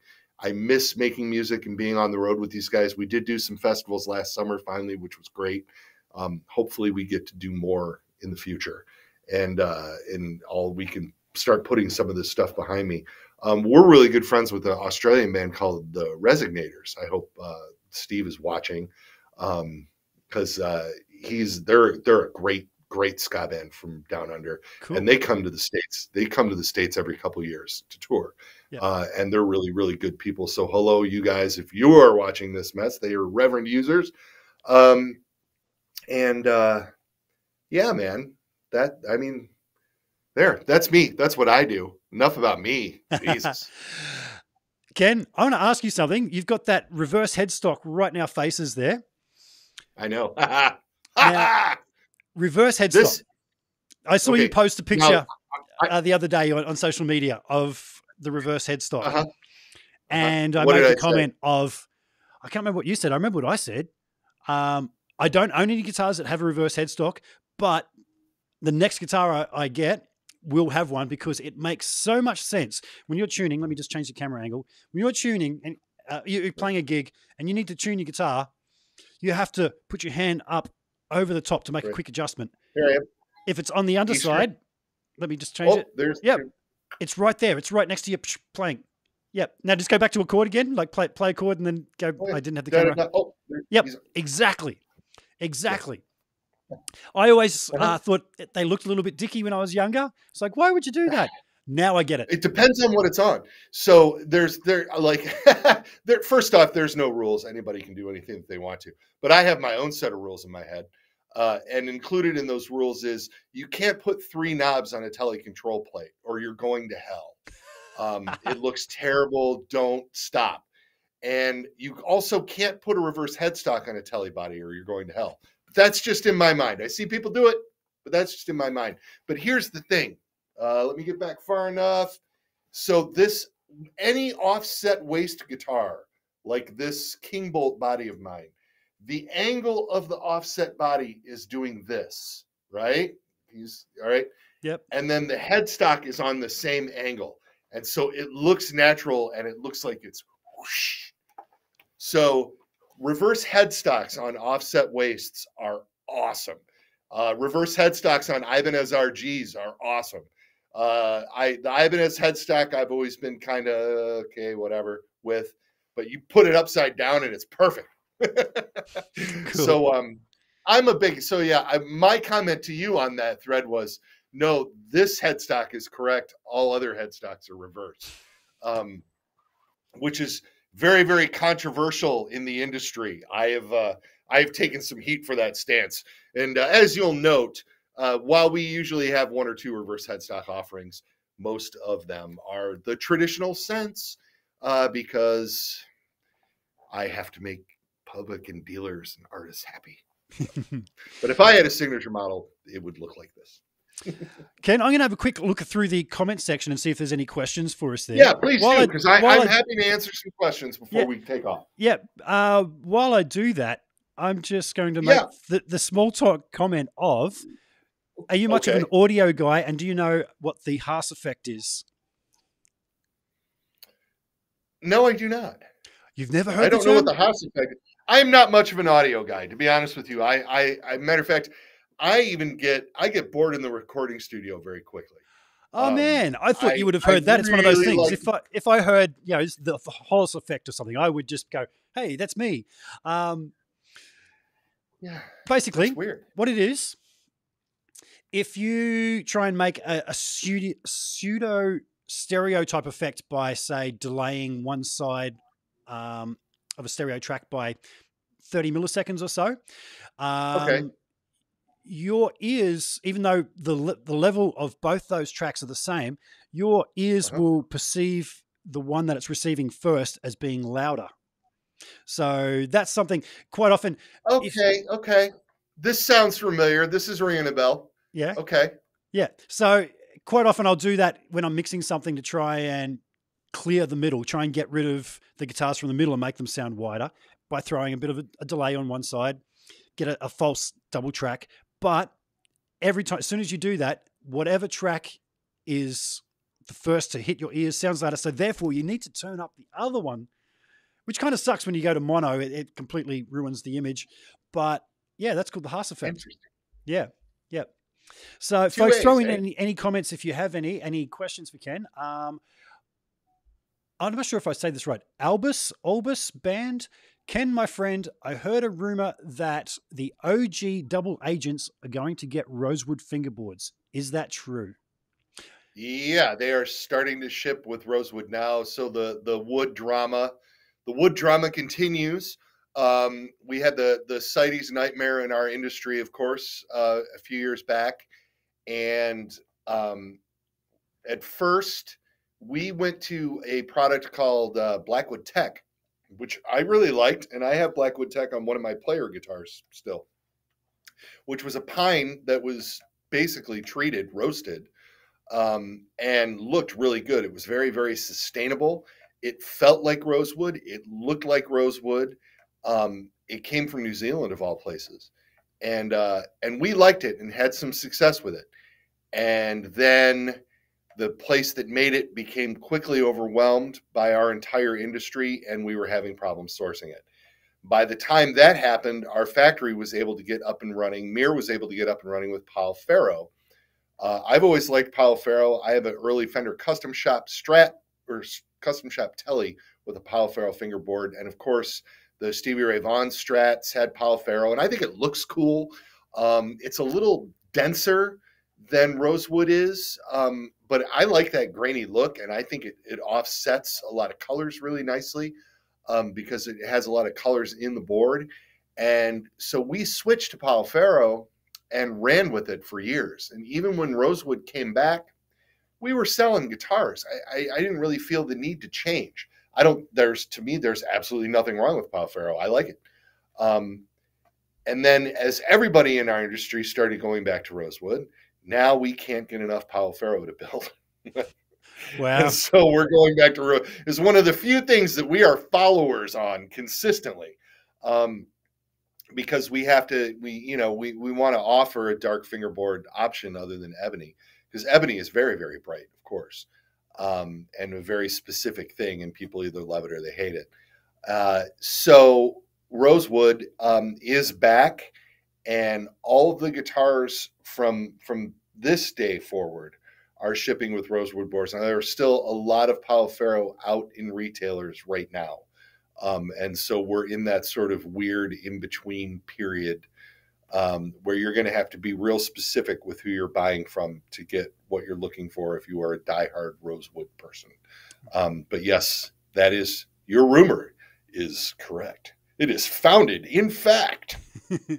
Can you hear a difference uh, in guitar tones from um, different fretboard materials, like maple versus rosewood? I don't, but Joe does. So, and that's that's what's important. Um, I play with a lot of compression, and I think the more compression that you use, you lose some subtleties.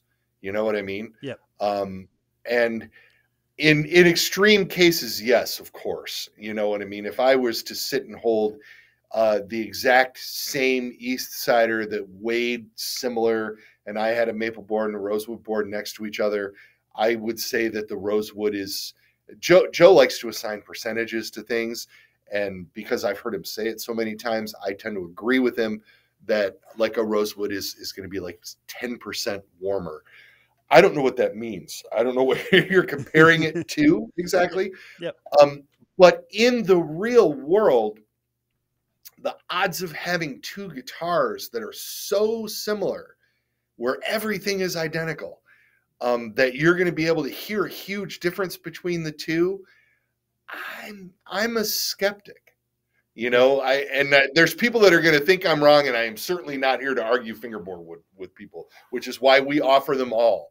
Uh, rock and roll, play what you like. You Yeah. know what I mean? Yeah. Um, my my two main guitars when I when I'm touring with the traders, I have two Matt West models that I've modified with um, uh, with those heavy 90 pickups that we were talking about earlier, and one has a rosewood board and one has a maple board, and on stage, in, in with cranked amps, I play I play two deluxes in that band, and uh, I run them both at about eight all the time. Cool. I have a hard time in that live scenario with running the amps that hot, discerning my maple board guitar being that much brighter than my rosewood board guitar. Well, you said And that that's played- what I that's what I think about when Sure. I'm doing this stuff. I I don't think about a perfect studio environment where Yeah. I'm, you know what I mean? Because I very rarely put myself in that environment. So what I'm hearing the difference between the two, and I, I'm I'm a maple board kind of guy, and you said that you play with a lot of compression. I try not to play with compression. Um, Yeah. I like to try and get any soak up of the transients and stuff from a, a, a tube amp, the, the sag, etc. But what I do here is it's a transient thing for me. The the maple boards have more pop, more bloom around the front of the front of the note. I could be completely crazy. No, just no, I I. I, I I see what you're saying. Yeah. I, I see what you're saying, and and um, you know, I'm a pedal board guy, and I even I had this one pedal board rig for I, I'm in multiple bands. I'm it's what people do, right?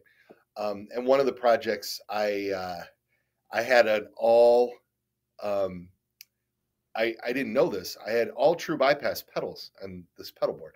I play in this utterly ridiculous Pink Floyd tribute polka band. Okay, I do. Cool. We play a lot of festivals. We play a lot of festivals. We have a lot of fun. I've been doing it for a long time. And I run two pedal boards in that band, and I have one that's got a bunch of different gains and and and some chorus and some slapback on it. And then the pedal board on the other side has a stereo reverb into a Line Six DL4 that I use for the long tail delays, and I have it I have it set up for run like hell and all the shit that you got to do when you're doing Pink Floyd. And I didn't realize that everything on these pedal boards were all true bypass. And I was getting all this signal loss when I was running 25 foot cables to two amps at the back of a large stage. And I and at one point I put a loop on one of the pedal boards to a fuzz pedal and a chorus pedal.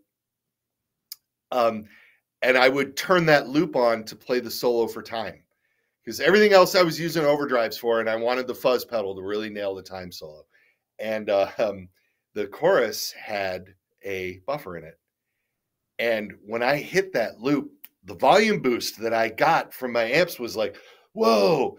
And and then I started hearing I started hearing things like what you're talking about, right? Yep. And I ended up actually buying um, a buffer from JHS to put in that delay pedal board so that I was always on because I'm always because that band we don't always play big stages, but we often do. Yeah. And and and so I'm using those long cables and um and it really I hear more of a difference in something like that. You know, something like that is like a major thing. Mhm. Um, and I, I and I, I run stereo rig in the traders too, and so I, I found that I like to have something with a buffer in it. Um, and so that could be why I'm losing some of that that subtlety, Sure, right? sure. Yeah, yep, yep, yep. You know? Yeah. And I, because I'm not, I guess when I say compression, I'm not really talking about like having a compressor pedal on at all times. I really don't like compressor pedals. I like what you can do with that as a studio effect, but live, you know. Um, but but I like a lot of gain, you know. Uh, I've been a big fan of the JHS uh, Angry Charlie now for a while for solos I haven't tried that Yeah, one. I and- need to try it. and and um and I have the sweet tea as well, and I I which is like the Angry Charlie meets their like moonshine pedal. I think these are brilliant pedals, and but they do a thing. They do a squishy thing. You know what I mean? Yeah. Um, and that's enough compression for me. Cool. Yeah. How it- did we go there? I, Oh. Maple fretboards. Let's talk about your rig. well, no. Hey, I gotta say, once you go stereo, it's very hard to go back, isn't it? Like I've It I is. run Yeah, two man, Marshall four x twelves on stage when I can, and people are like, "Dude, you, you can't run that in here. Th- th- That's too loud." It's like it's not about being loud. Right. It's about Yeah. spread. I can actually play quieter and hear myself all over the stage. So, yeah, and dude, fuck me, when I hit, hit the chorus or the delays, oh, ah, Yep, with um with that with that with the Polka Floyd band, I run two car Elmodos, and they are 88 watt EL34 powered 212 combo amps, and they sound so awesome together, you know. And I boost the the lows on one even a little bit, you know, and, and just to sort of set it off. And then and then if you're traveling with a with a rig like that, you're never gonna be in the wind either. You know what I mean? Yeah. I've had an amp go down. I mean, tube amps go down. It happens, you Yeah. know. And and I've had an amp go down since I've been running this rig for 15 years now. Um, and the show goes on. No big deal, you know. Yep. Um, sound guys will look at you like you're crazy, by the way, as you know. You'll get like, oh. They'll be like, Mike them both. You're gonna you'll have fun with it. Really? Oh, I swear you're gonna have fun with it. Yeah, we're gonna play echoes later. Yeah. If you if you mic both of these amps and you pan them out front, you're gonna have fun while I'm playing the song. Nice, Oh, nice. okay. you know, even with with the two um the, the stereo rig, I'll still run a redundancy rig just in case. So I do shows for um, Wow, dude. a group called Absolutely 80s, which is a whole bunch of Australian pop and rock artists, the actual original artists, uh, the singers from Yeah. all these bands, and they need it to sound just like the record. Uh, and if it doesn't, course, they'll yeah. let you know. Uh, Oh, but sure. Yeah. for, for shows like like with those guys, I'll have my stereo rig, but I'll also I've got this little iPad running uh, BIAS FX, and if shit hits the fan, I just plug into that, and you would have lost me for five seconds, and I'm back, and Yeah. No one in the crowd's gonna know. It, it's us guitar players, as you keep saying. You guys, Right, out right, there. You guys. yeah. Yeah. Uh, Why am I know. like this? Because of you.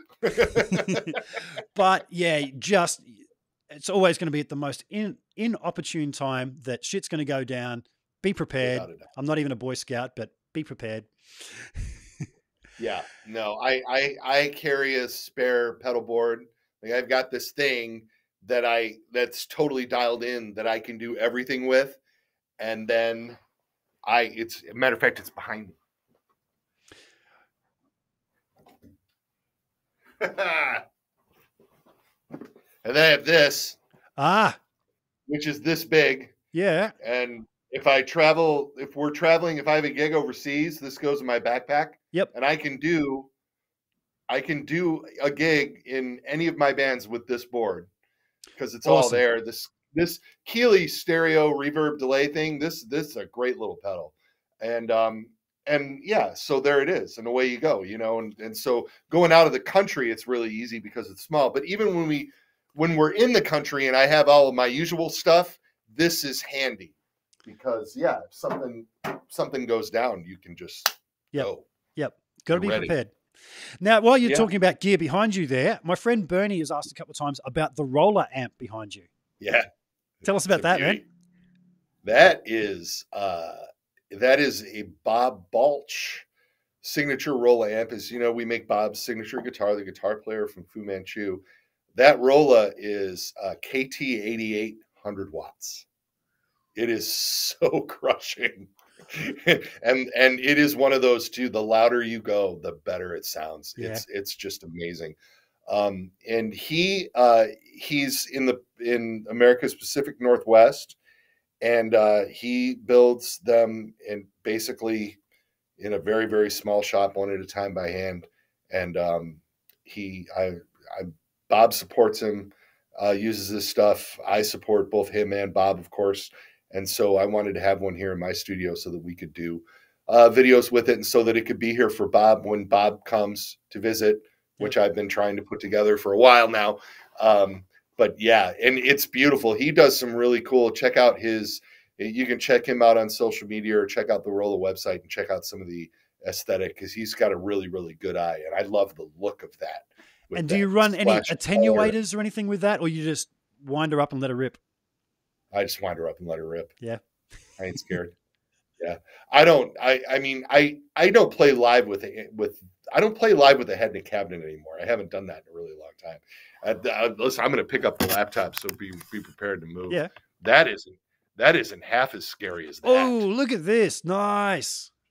That is that is a 1978 custom 100 with a 412 and then 215. It's the most 215. ri- It's the most ridiculous amplifier of all time. I- Wow. people people here were in tears when I brought that in. Um, and then that is uh, that's a Naylor. That is an original Naylor Super Drive 60 with um, uh, with a Naylor 412 cab with loaded with the Naylor speakers. yeah. And um, get out of the way. There's that 65 twin I was talking about Yep, earlier. yep. And uh, that is a Carr Slant 6V with um, with 6L6s instead of um, 6V6s. So that's a 100 watt amp as well. And my Carr, I got boy, I got to figure out how to move here. Um, that's my Carr Rambler that I use um, on our demo videos that we shoot from here every week. Yep. And uh, I, I just love Carr amplifiers. I think Steve does incredible work.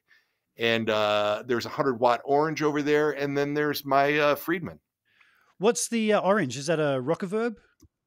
It's a Rocker Verb 100. Yep. That's We're- one. Of, that doing- and a Friedman have have got to be the the two amps that have got the clearest high gain sound I've ever used.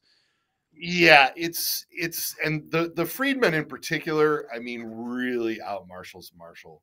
Yeah. that is that is the uh, Wildwood guitar Small Box 50 Friedman. So they Wildwood offers a, a mod with that's got like a third channel with a little boost. It's Yep. ridiculous. Yep. And uh, I was playing through it with Greg a lot at Wildwood, and I, I I just wanted to have one for here. And then the orange to um, for doing high gain video uh, with the um, with the Railhammer pickups. So many guys play orange stuff that having orange stuff in some of the demo videos makes it really relatable. You know what I mean? Yep. Um, that thing weighs a ton, man. I, I have taken it out to I've taken it out to a couple shows, and it's like, uh, um, but there, there's been shows where um, because the clean the clean sound on it is is pretty transparent, you know. Um, shows where I know that there's going to be a backline of cabinets that I just have to bring a head. I'll, I'll bring that head, Yeah. and and and it'll be just fine. I got a little 50 watt EVH over here too Oh, yep, yep. that um that we shoot demo videos with, and Yeah. again the the demo. I, you know what? Is this in the budget? Because I, I gotta have it for the videos. now you're saying about the weight on that on that rocker verb. I was working at a music store uh, a few years ago now, and they did a bit of backline hire to a big festival. And I had to check that all the gear that came back was in working order. I went up upstairs to the warehouse, and um, they were the orange importer and dealer at the time. And there was a Rocker Verb 100 head, and I went to move it, and I thought someone was playing prank on me and that they'd they'd nailed it down or something because I quite literally did the whole It, yeah, it, it is. what? It is really something. Yeah, yeah, It is. It is brutal. Absolutely. no. But I'm a, I'm a small box Friedman small box guy. Um, Yeah. I sold mine a few years ago to fund an overseas trip. Funnily enough, to go and hang out with Dave Friedman in Germany, and um, I've been pining for one since. Um, Dave is going to send me one eventually with a, a couple of customizations on it, and I'm very Woohoo! much looking forward to that. I'm, I'm aware of the, the Nice. Wildwood version. Um, Yeah, yeah. but yeah, that's that's my choice of amp, and I I'm missing an arm without it. Yeah. Yeah, uh, Yeah, I, I, you know, I, I was, I was a real high gain amp guy for a long time. I used to play for many years. I played a Marshall 6105. Um, had you know the 30th anniversary three channel yeah, the purple one. they did? in the night? Yeah, Yeah, yep, yep. yeah. They, it was like sort of a deep blue, purple. Yeah, Yeah, they did I'm the colorblind, it was 112 purple combo, which was really weird. And then they did a head version of that. And and I liked that amp when it came out in '92. I got one basically to because the second sh- I was playing in in a band at the time where I literally needed really clean and ultra high gain, and then I needed to be louder to play leads. And nowadays that that that is an option that you can get in a lot of stuff. And back then that was it was hard to come up with because I I did not want to play pedals. I wanted to plug straight in and that's what I needed. I needed I needed to be able to boost solos. So clean, high gain and louder was Yeah. what I wanted out of an amp. And that Marshall did that really pretty well. Um, and I, I kept one of those hanging around for a really long time. And that's the one I sort of look back on and be like, I could, I could still have a use for that. But now I've gotten so used to doing the toe dance that, um, you know, you slap an EQ pedal after your your overdrive and you're good to go for the leads or whatever. And so that's fine. Um, So the whole toe know what you dance thing and and needing the multiple sounds and everything. I'm just going to grab something from right over there. okay. Yeah, I keep doing it. Yeah, why not? Yeah, why not? Hey, so listen, while he's gone, let me tell you about this guy. Oh, shit, he's coming back. I'll tell you later. Oh, no way. The ADA, I had one of those. I had one of those until not too long ago. Wow, that's that's hilarious. Yeah, Yeah, that'll do that, it. I, that was that You- was my you have the controller that's this long too? the guy I got this from. Um, I went to list this uh, on Facebook Marketplace the other night, and as soon as I did, I regretted it. And the guy that that I got this from messaged me and said, "Dude, I've got the controller. Do you want the controller as well?" I'm like, um, "Yeah." As a package, they're Yeah. fetching quite a pretty penny these days. Um, Um, I wish I still had mine. the only thing, man, I used to use this for everything. The only thing that I don't like about it is trying to make adjustments on the fly because there's no Oh, yeah. fucking knobs. And No, no, that very true. But you know, um, I'm going to bring up a weird band. Do you remember? Do, are you familiar at all with uh, a band from Switzerland called Coroner? no, And they were around in the late 80s and early 90s. Pummeling metal band, but like super riff based. And the the Tom they he called himself Tommy T Baron, but I don't think that's his real name. Um, I and I can't remember what his real name is off the top of my head. The lead guitar player for this band was was just a riffing god, and his solos were just unbelievable. And and they didn't sit still on uh, like moving power chords around to play metal. It was just constant riffing and amazing stuff. And and bass player too, and the two of them just on it together at all times. And um, I saw them touring for their their second record in Detroit in 1989, and those were new. And he played through one of those. The whole set had the foot controller in front of him, never touched it the entire time. and I remember he sounded amazing, you know what I mean? And I just remember thinking, God, what a pain in the ass all that stuff is t- to not even to just have like one really good tone. And I mean, he used it to get one really good tone, but but then he had this foot controller in front of him on the stage that was I, I, must say those those controllers, the buttons on them were terrible. Like they just did Oh. not last at all. no, Uh, Yeah. no, no. Um, Oh, what a that's a funny blast from the past, man. Yeah, I definitely had one of those things. uh, MP1, everybody right? did. That was the dream. You know, I, I would see those. I was, you know, teenager, and I'd see them in the, the magazines and just think, I need one of those. I need one of those. And yeah, that was my first decent amplifier. Was one of them. in stereo. funny. That's, what started the stereo thing. That I had a a Yeah. Carver solid state power amp, two Marshall valve state quad boxes, quad boxes, four by twelves. It's only Australians that say Oh, quad yeah. box. Um, I like that. have you heard the term Quad quad box before? Only from Australians. Yeah, yeah. I didn't know that until I was talking to Thomas Blug. Do you know Thomas from uh, that makes the Amp One floor amplifier?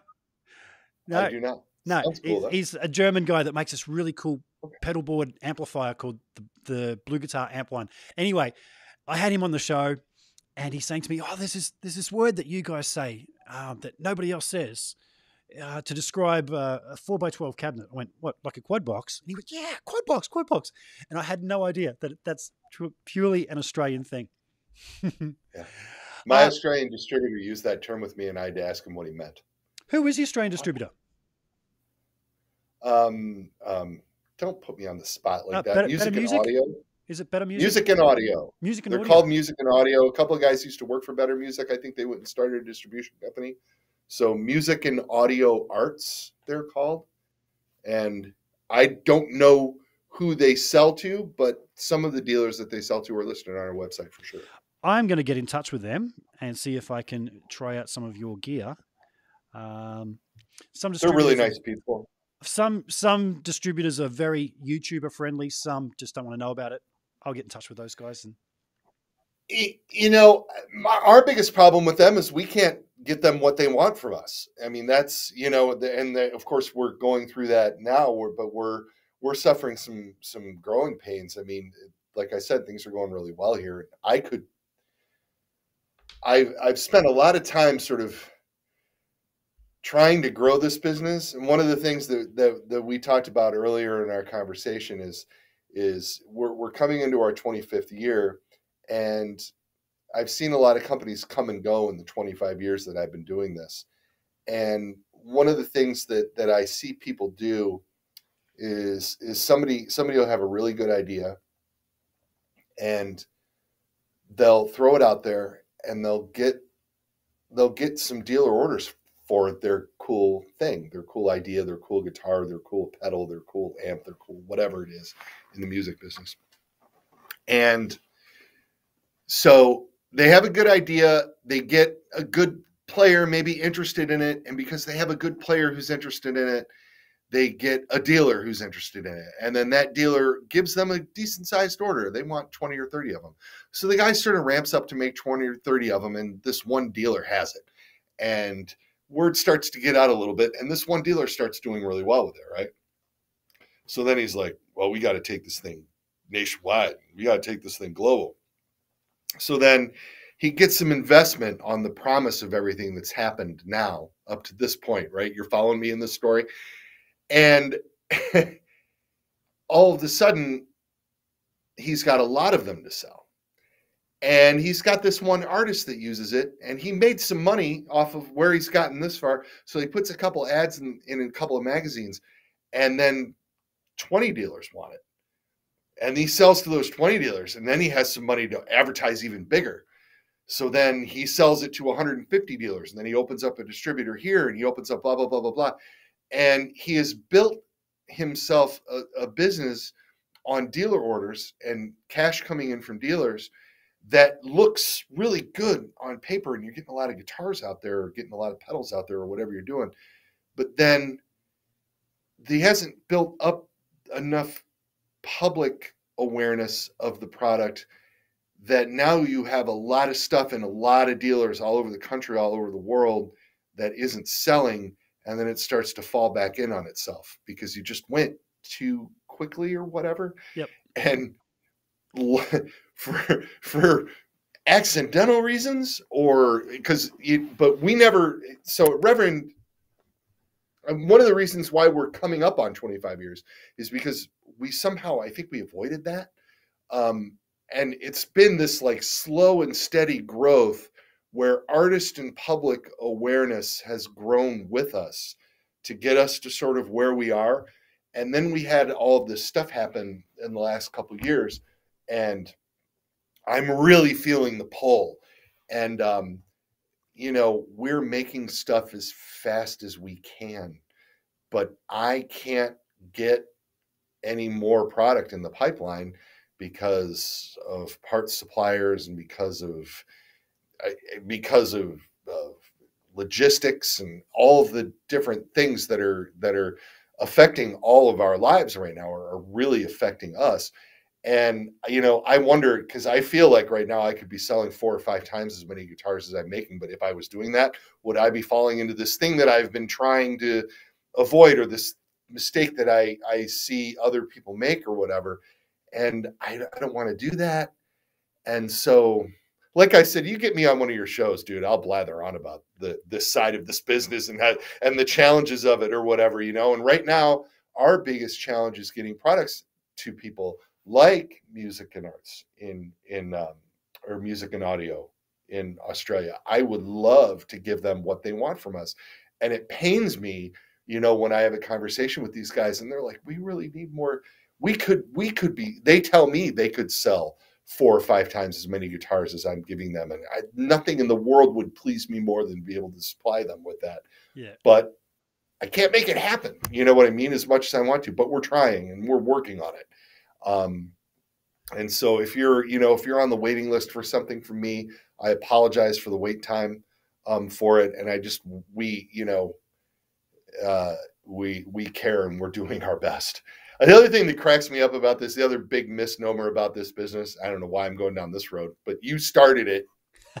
Um, is uh, is I love it. I love it when people say that somebody is getting rich doing this. That is that just that is the funniest thing ever. I I everybody and I know in this business uh, that has uh, successful, you know, uh, business in this industry. Nobody's getting rich. Nobody's driving around in Porsches. Nobody's got big houses and mansions and factories and cars and you know, uh, except for maybe Smith. Uh, maybe he's got a, a helicopter with walnut leather trim or something. I don't know. But I don't. I just look around me and see a bunch of, in no matter what it is, whether it's guitars or amps or pedals or whatever. I just see a bunch of people working hard and making a living. You know yeah. what I mean? Yeah. And uh, and some of the stuff that I read from with the, some of the criticisms and stuff that I read from people online, you know, and you don't read it, man, because people are brutal. Um, but we really are truly we're just trying our hardest. You know, I got kids, man. I'm making a living. Just trying to make a living. Got to do what you got to do. Ken, I actually have a I have a question for one of our viewers that I know is watching, um, Paulie. Sure. And Paulie messaged Hi, me Paulie. the other day uh, to say that he owns six Reverend guitars. I think he said. So I'm interested to know, Paul, if you can drop in the comments, man, what models do you own? I'd, I'd like to pass that on to Ken while we've got him here. Uh, and while you, there might be a bit of a delay to get to him for that, but I'm going to see there was a couple more questions. Uh, yeah. Ken, can you make a Rick Hollis Reverend? That'd be cool. that wasn't Hi, Rick. um, now, what Reverend guitar from Lonesome Lenny? What Reverend guitar has a jazz vibe? Oh, that's a tough one. Um, we used to, uh, well, we did a humbucker version of our Pete Anderson hollow body for a little while that really sounded amazing in the neck pickup.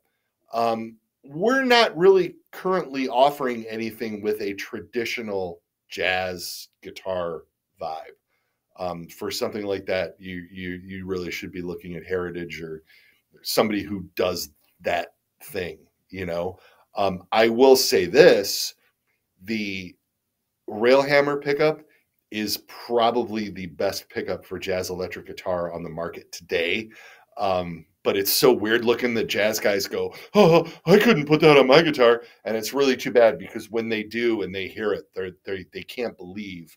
So the the blades under the wound strings in the neck position, there's never any muddiness or fartiness or anything going on in that. And it's got this just rich, full bass sound because where it sits under the strings. And so our hyper vintage humbucker in the neck position of a big jazz box sounds incredible. Wow. It's just such a great tone.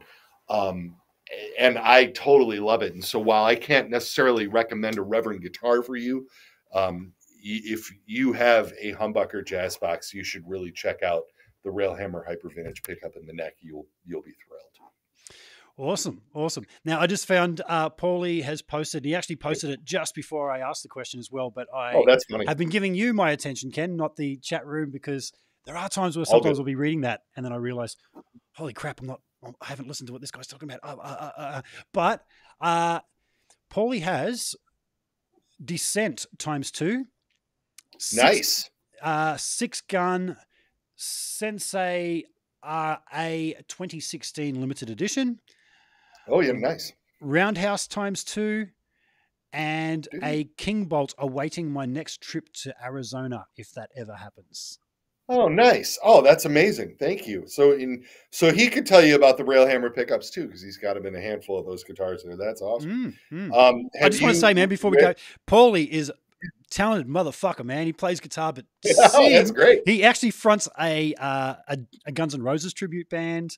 Um, he's one of those guys that plays around town in cover bands, original bands. Mofo was dead is the name of his original act, and could just sing anything. Super nice guy. Props to Paulie. Thanks for watching, dude. Well, yeah, man. Thanks, Paulie. Man, thanks for being a fan. I appreciate that. That's awesome. Have you told Rick about the descents and how awesome they are? You know about the descents? I, I don't see him enough, mate. I, I live on the Gold Coast, which is about an hour's drive away from Brisbane, where Paul's based. Um, okay. And it's once every year or two that I do cross paths with him. But next time I see him, I'm going to say, "Give me a play of that fucking guitar, man." Yeah, yeah, you should check out the Descent. We do a baritone that um, that we make an interesting baritone, and uh, I, I, two two of the more popular Reverend models that are always in our top five are the Descent baritone and the Airwave 12 string. And the reason for that is is um, Naylor designed both of those guitars from the ground up to be what they are. So, like when he went to make the Airwave, um, he didn't just slap a 12 string neck on something that we're already making. He he sat down and and we actually worked with Chris Funk from the band The Decemberists quite a bit on that Airwave model. Um, and he road tested a lot of that stuff for us, which was awesome. But he um he sat down and, and thought about what the limitations were to an electric 12 string other than tuning issues. And because he already had ideas for how he could solve that. And then he set out to solve all those problems. So the the instrument is much more than just well, we we just have 12 tuners on a jet stream and away we go. It's it's it's well thought out. Uh, matter of fact, I have one behind me right over there, and yeah. it is a 24 and three quarter sail Korina chambered semi hollow Korina body with a solid spruce top. And the spruce top gives it this sort of acoustic zing that really helps with the clarity on the 12. And then there are 12 locking tuners on the headstock, uh, but the body is very lightweight, which is why the upper horn projects out so far so that it balances well on a strap, even though it's light, because with the 12 tuners, it could get heavy, right? Mm-hmm. Yep. Um, and it is it's just an awesome sounding instrument. And then the descent baritone um, is a similar thing. It's based on uh, our Kingbolt body, except we moved, we did a hybrid scale length. It's 26 and three quarter, and we shipped them tuned to B. And the bridge is moved back on the body a little bit so that you don't feel like you're reaching to the sky to, to play in your number one position yeah. on the the baritone guitar. And then we ship it with a custom set of strings that Joe came up with that has a plain 26th in the third string position. So instead of having a wound third, it's got a plain third. Yeah. So a guy who plays guitar, when they pick this up, it feels like a guitar, only it's tuned to B. Yeah. Um, it's a really, really interesting, really good sounding guitar. And so it's kind of funny because it's two kind of quirky instruments um, but I, I I like to to tell my dealers with both of those guitars, you have your diehard guys that you know you're that the your diehard strat guys you know that that's what they play and that's all they're going to play or whatever and they need a 12 string for something and and or whatever. This is we have something for them You know what I mean? That and I, and I know that that's never going to be. You know, this it's- some people's main guitar. There are people that have twelve strings as their main guitar, and bless them. um, not me. I'm. I don't know what it is. I fall apart on the twelve string. It's tuned the same. You'd think it would be easy, um, but uh, but people who are in the need of a twelve string or a baritone, you know, we have like the best of the of those worlds available to people you know for eh, totally pro level ready to go guitars um for you know whatever 1200 bucks in the us and so we sell a lot of baritones a lot of 12 strings. And it's awesome that your man has two of them there. Um i'm wondering if he has a trem and a hardtail uh because we do that baritone with a wilkinson trem. It's tuned to be crushes. Cool. totally just awesome sound yeah Well, he's told me Anyway. in, in the comments there that he's going to bring him down around for a jam. I'm going to take you up on that, Paulie. That'd be awesome, man. Yeah. Um, awesome cool no guitars with Floyd Roses.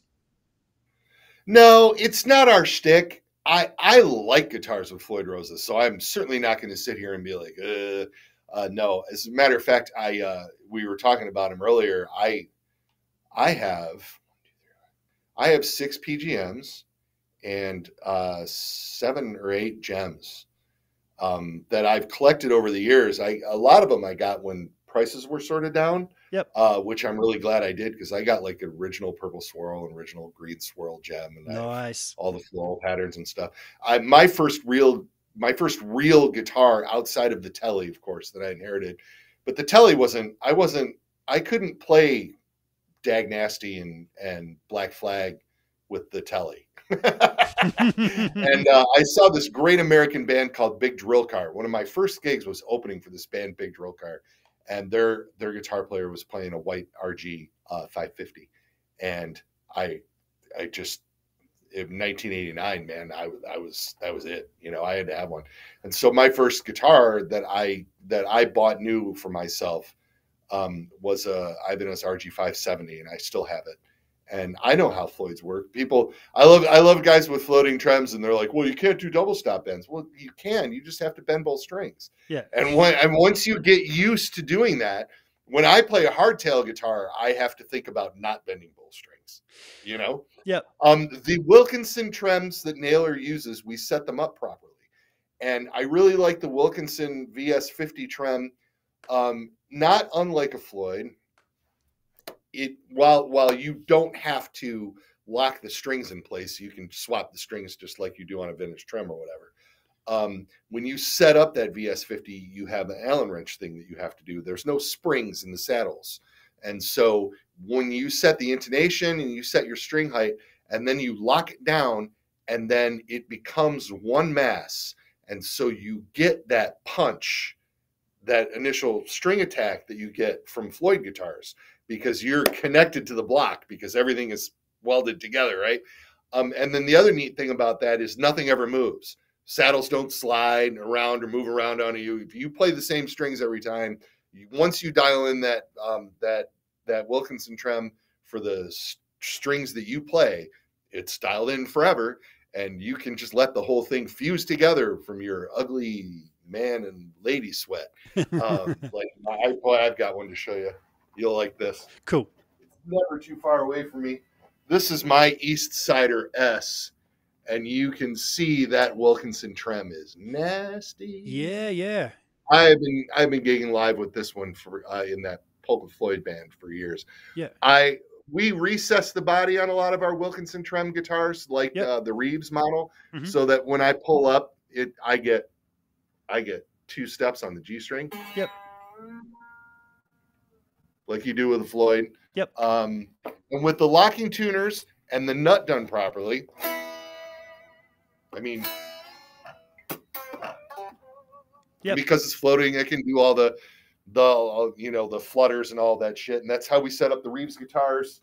Um, I I haven't had. I haven't really. I don't. I haven't seen the need. I'm not. And one of the things that I I'm very very hesitant to say is never here. You know, uh, because I I said we'd never do a Strat style guitar, and we're doing that uh, Gil Parris with the Fishman pickups. I saw now that. I saw that. and and uh, and it's a really cool guitar, and it just happened. It happened to fill a need for an artist. We have if if we weren't doing the Fishman thing with Greg, I don't think that ever would have gotten that far.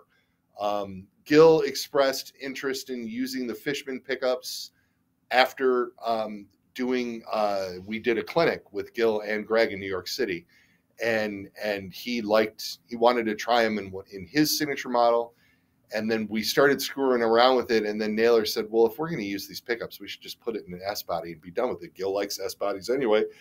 And then all of a sudden we're making a Korina s body guitar and it's cool it fills a need people are buying it. I, yeah. I took some heat for it. Of course i took some heat for it you know because we do our, our stuff is pretty unique you know yep. and to all of a sudden come around and be like well we're, we're making this. Um, but so what? It's cool. It's fun and well, uh, and people seem to like it. So the one thing that people don't bring up about Floyd Roses is, and why I want to get myself that ultimate Strat with the Floyd Rose. And I'm just going to say, Gil was actually watching before. I'm not sure if he's still here, but he's dropped a couple of comments earlier on. Um, awesome. Yeah. Now, when I was checking out the website, it was the the Gil Parris that caught my eye because I'm a, a Strat guy. You're, yeah, sure. Now, happens. Floyd Rose. If you break a string, well, apart from the downside that if it's floating, it's going to go guitar's going to go out of tune, which happens with any floating system. If you break a string, sure. you can put the bloody thing back on. Yeah. Oh, yeah. That's, that's my big thing. Yeah. Is I'm a broke musician. I spend all my money on music here, so strings isn't something that just comes out my ass. You know. Oh, I, I remember break, back in. Yeah. It's always an A or a D string for me that goes first, and when that goes, um, if I've pr- provided I got enough, loosen it up and pull yep. the string down, bang, bang, it back in. Done. Oh, I've done it. I've done it plenty of times. I always man. do I know it. exactly what you're talking about. Especially yeah, if I'm using sure. a, a, coated string. So I got a. You mentioned Hamer guitars. I got a Hamer uh, Chaparral sitting right there with a. It's a 89 or 90 model there. Um, Boomerangs. You want to see? Boomerangs are dots, my man. We're going to talk about Hamers. okay, fine. I'm going to go get mine. We'll see who's bigger. All right. All right. I will do a. All right. What you got? Da, da, da, what you got? Da, da, da, oh! Da, da, da, I'm so jealous. Oh, you got the Sustainiac in there too. Yeah, I just replaced that recently. If you look online, you will see my demo of oh, the new Sustainiac. Dude. This, the original um, Sustainiac in this, just chew through batteries like you would not believe. Uh, so I pulled that out, shit, in the early 90s or something. I got this in 91. Um, and um, yeah, I gutted the original Sustainiac because it just used way too much juice uh, batteries. I put this in recently. Man, this has a Floyd Rose, but the low end on this guitar, I've it's my my chunkiest sounding guitar by far. Awesome. Yeah, Very but cool. I've got um, coated Elixir strings on it, and I think I've probably had the same strings on this for at least two years. Because if I break a string, wow, I just dude. put it back Neat. on. Yeah, I'm not one of those yeah. acidic sweat guys, um, and okay. yeah, I get a long time. That's still got a lot of snap about it.